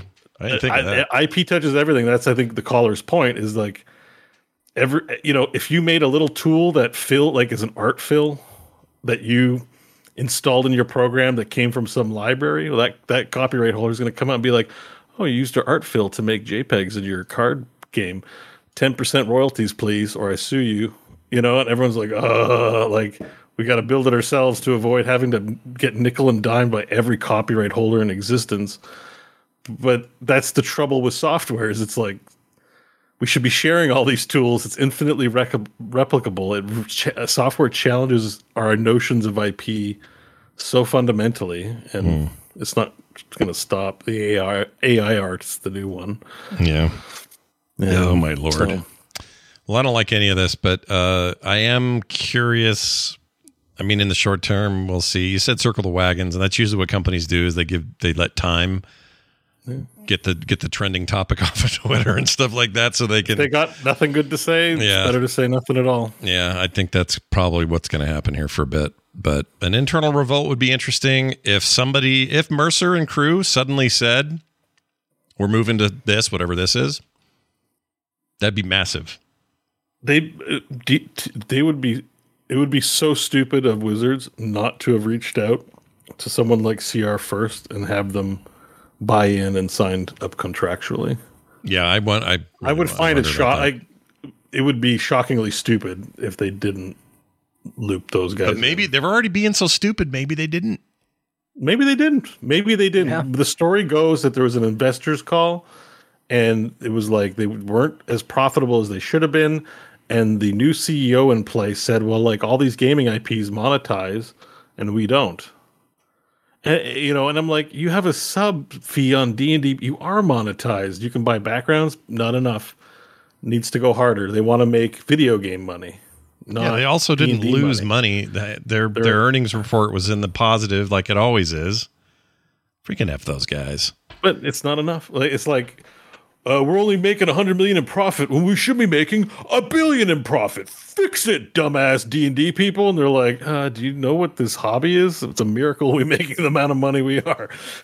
yeah, no kidding. Uh, okay, well, the call's over. I'm going to go lay in the money we made from our uh, our Michael Bay Transformers license. And deal. they don't have later. any good ideas. There's a way to make this a, a good idea, which is to actually open it up even further and offer yourselves as a publishing arm for community created content. Like you have the D and D content, open up a second brand, like they have DM's Guild, for example, like legitimize a publishing arm and be like a book publisher. What content creator? Every content creator would find it a dream to be in an official book, right? So, oh, like, hell yeah. If, see, let them make their own stuff and then farm from that league to make content because you can't keep up with it they'd happily do it. They probably work for a pittance compared to people that you have on staff. Like like just like how um you know Hearthstone art and MTG they have to hire a bunch of freelance artists to do things and stuff like that to keep their card all that art for cards coming out. Like mm-hmm. they could just do that with D and D material. Yeah. And yeah. the mainline brand would be agnostic to any universe. It would just be rules, items, monster stat, like it's like like um compendium, uh, monster monsters compendiums, and rules things. No one needs a sixth edition. Like the, as the week has gone on, I'm like, fifth edition is one D and D. This was literally what the premise of fifth edition was. Do you know what the last D and D book I bought was? Mm. Planescape material, second edition for use in fifth edition. I literally won D and D fifth edition last year or two years ago. Mm. Like the, the, it's completely manufactured. This I want to go back and watch the publicity after the show for one D and D and see what I can't tease out. Oh yeah, but that'd be fun. That too, yeah, because there's no need for a sixth edition. You have five editions. Why don't you just remake first edition and start cycling through the editions? Andy in the chat says maybe Elon Musk will buy Hasbro and fix it. How you feel about that? What's that story? he says that feels like he says like troll bait to me. Yeah, it says Elon. Elon, I'm, I'm, sure uh, I don't want to buy all of Hasbro because I feel like the Hasbro Wizards relationship is sort of seems a little bit like a Activision Blizzard relationship. A bit, I think.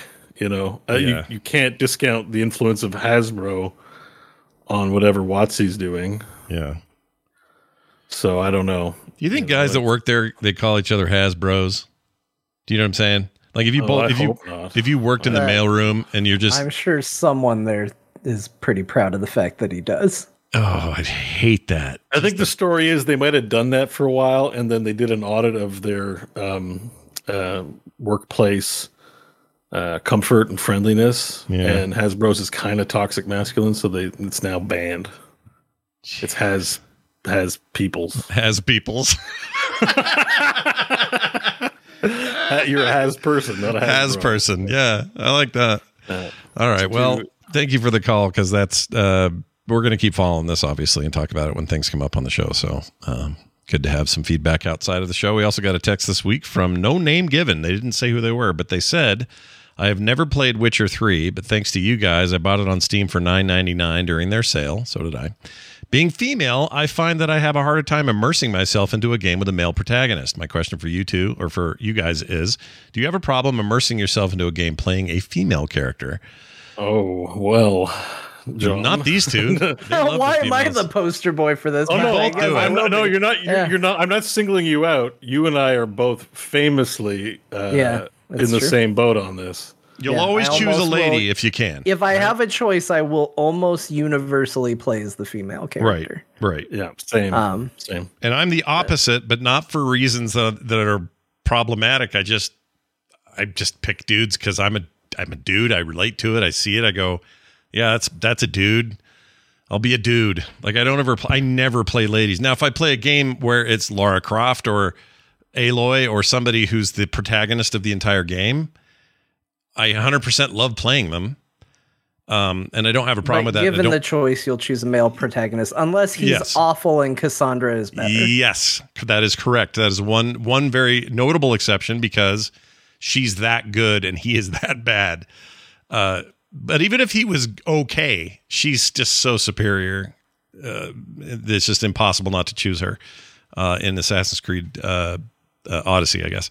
But but I guess to their point, um, you know, you guys do this more than you know me. I'll do it here and there, but you guys always go female with your characters in MMOs and junk like that. Um, I don't think. I mean, I love that the choice is there for people, but I've never really thought about the immersion thing when you're locked out of one choice. So, so when you play The Witcher, John, uh, you often choose a female character, but you can't in The Witcher. Does Yeah. that make you? Do you feel less immersed because you don't get to make the choice you would normally make? No, I I'm fine with it. I did Yeah. really like the sections where you play as Ciri. Um, I I thought that she was actually really cool. I like the play style of teleporting all over the place, but I I don't have a problem playing male characters in games. It's again for me, it's just if I have a choice. And the one that I actually think is really interesting is my wife is the exact opposite. If given the choice, she'll play a uh, she'll play a male character. Oh, interesting. Okay. So, in fact, it's kind of funny because we, um, you know, we we play Fortnite together, and they did a Gears of War pack where you got um, main character is Marcus, right? Marcus uh, Phoenix. Phoenix. Mark Phoenix. Marcus Yes. Phoenix. Yeah. Yeah. Yeah, that's right. Uh, you got him, and then you got the the new protagonist of the most recent game that came out. Was her name Cassie? Ca- I can't remember. Ca- I'm bad, Ca- bad with names, but anyway, whatever. you got Marcus, the old protagonist. You got Cassie, or whatever her name is, the new protagonist. I immediately played her. My wife immediately played Marcus. We both went into Fortnite, and that's who we were playing. It's She's just- his daughter, right? Yeah, it works out that way. they're I don't think related. she's his daughter. I think she's the daughter of somebody else. Oh, I thought she was. Oh, I, I think he had a son. I think he has a son in it for the Oh. next generation. five. We're talking about five, right? Gears Yeah. five. I thought she was daughter. I don't know why I thought that. Maybe I'll get that wrong. Anyway, it doesn't matter. The point is, like, yeah, she went one way, he went the other. See, and I would have been her. I would have picked him. I would have picked Marcus Phoenix a hundred times over her. But I loved playing her in five because she's who I. That's who you play. It was no problem.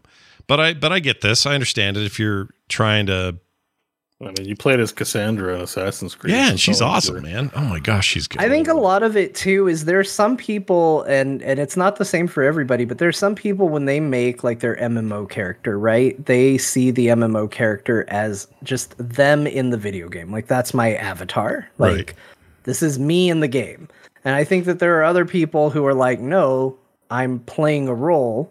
This is RPG, and the role I'm playing is this character. Mm-hmm. And I think that that's also that doesn't really have anything to do with gender necessarily, but I think that that's a mentality that changes what you put into a video game because some people are like, you know, it's the old thing like why do you play as a human in a video game? You you're a human in real life.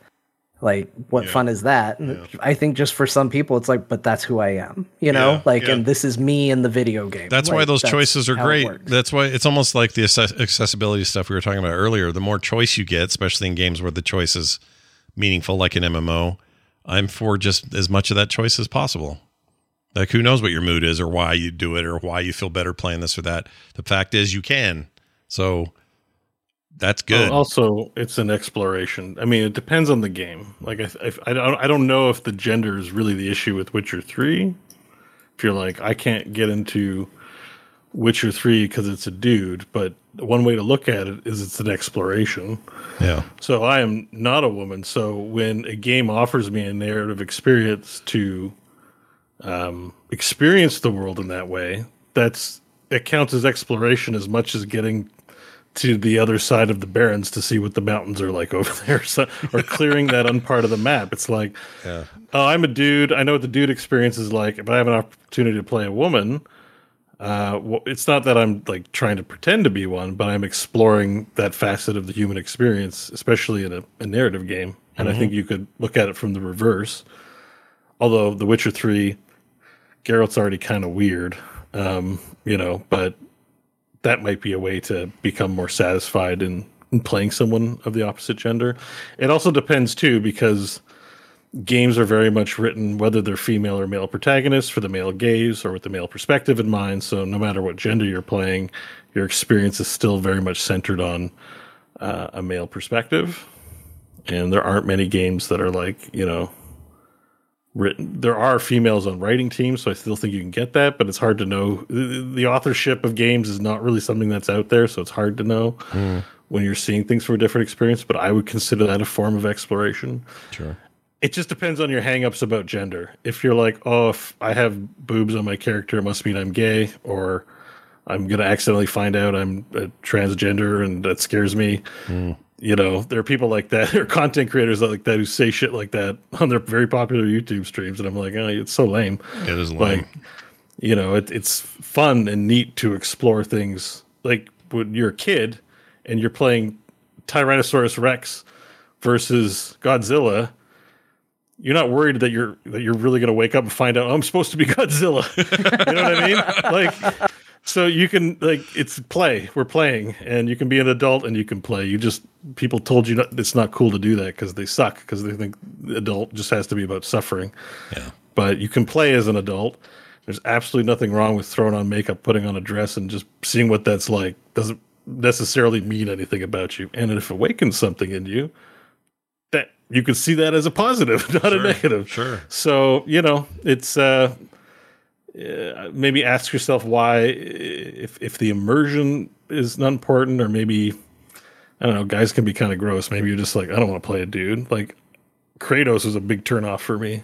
I gotta say, like just his character. Maybe he gets better as it goes on, but I do not like the gravel voice, giant muscle man. It is not a. I'm like, I get it. I watched 80s action and 90s action movies. Like, been there, done that a thousand times over. Not interesting to me anymore as much.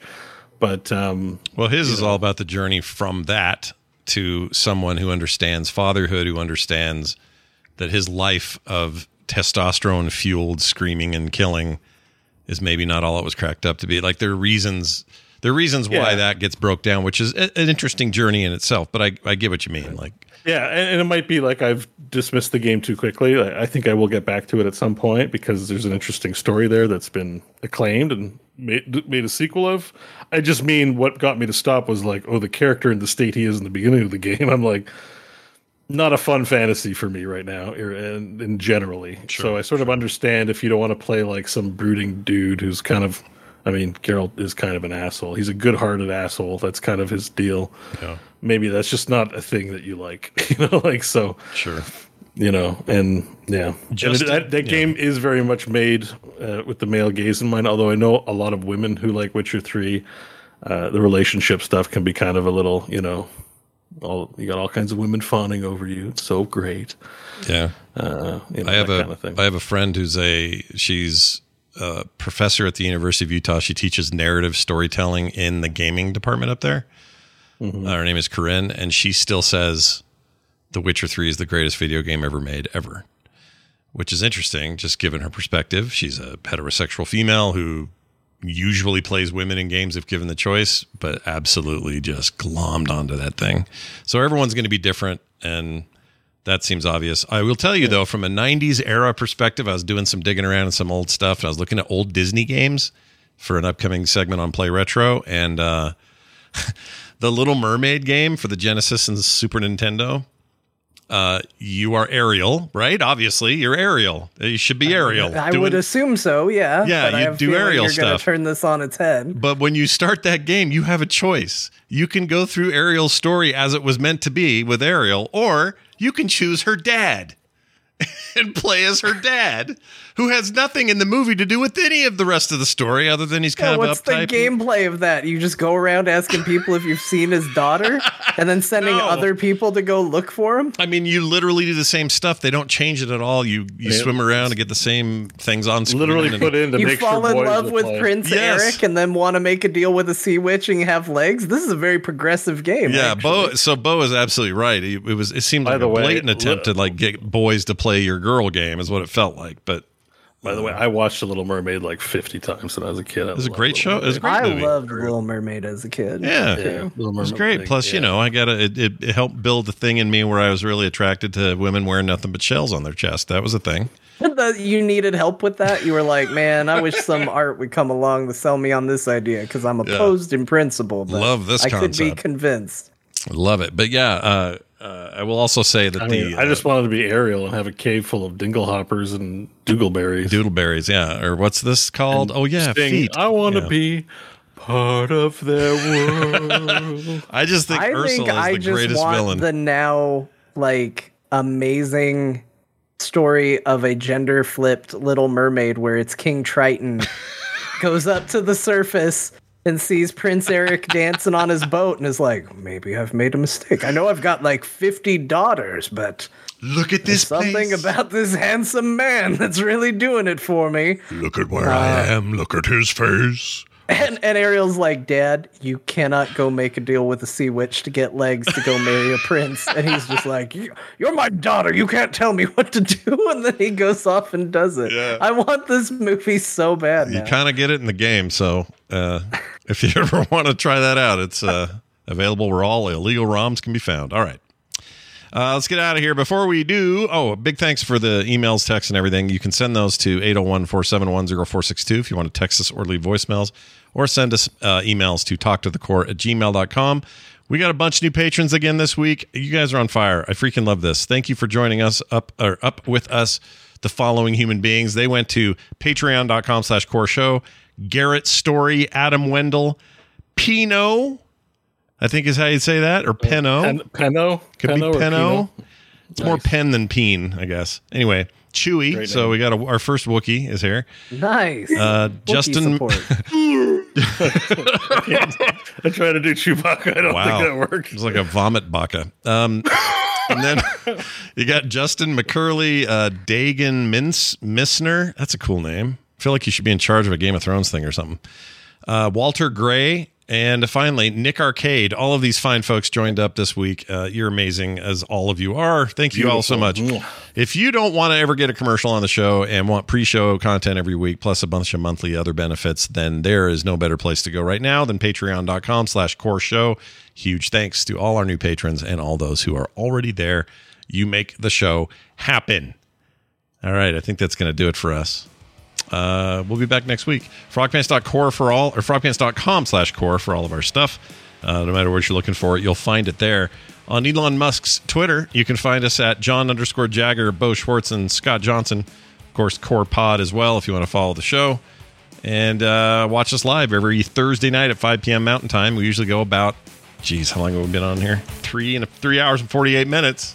Oh shit! Ali's bro in the chat room says he's the guy who just won the PC and wanted to say thank you. Hey, that's Congratulations! Hey. Not I love on your. PC, but on having the best sister Yeah. Yeah, but also it sounds like it's because you are the best brother to her, your sister, and that's amazing. I mean, even his his, name in the prize is his chat, sister. even the name in the chat, he must love his sister. Look at her; his name is Allie's bro. Like he's literally like, "Hey, it's my Oh, sister." sh- yeah, damn. I think everybody should have a brother like you, and uh, it's just a side bonus. You're going to get a rad machine out of the deal. So, uh, congratulations. Make sure to give her a turn to play it every now and then. That's right. Let's turn to uh, the old lady in the room who's going to catch us up on the games we played today. Grandma, take it away.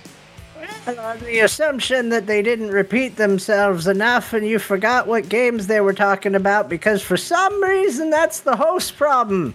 Heaven forbid you pay attention to the podcast you deliberately listen to and have to actually remember something or, oh my gosh, rewind a little bit. It's on us to remember something. You want us to have memories, but you refuse to have them yourself. So I'm here to help you out at the end. Okay, Grandma, just just get the games and we'll put you to bed. I'm bed. getting to it. Scott played Dave the Diver. That's the diving sushi game. If you were like, I like sushi, I like diving, it's Dave the Diver. Yep. He played Dome Keeper, which is the game where you dig and you have a dome. Yep. And you, you keep it. he also played Loop Hero and the World of Warcraft. Mm-hmm. John played the Final Fantasy of the 14. He also played Norco, which is the adventure game with pixel art. It was very atmospheric. They talked about it. You can go back and listen to it. He says the name twice, I know it. He also played Vampire Survivors. He talks about that a lot, so no surprise there. And Bo played Borderlands 2 in VR and Borderlands 3 in not VR and Thumper in VR. That's a VR, a flat screen, and a VR. He also played two hours of Death Stranding and he watched it. Yeah, he did. It was a movie, really, like us. Thanks for watching, everybody, and uh, more of you coming live would be nice as well. So come hang out with us on Thursday nights. I know it's kind of a long haul, but we enjoy being with you. Hopefully, you enjoy being with us. That's going to do it for us. Until next week, we'll see you then.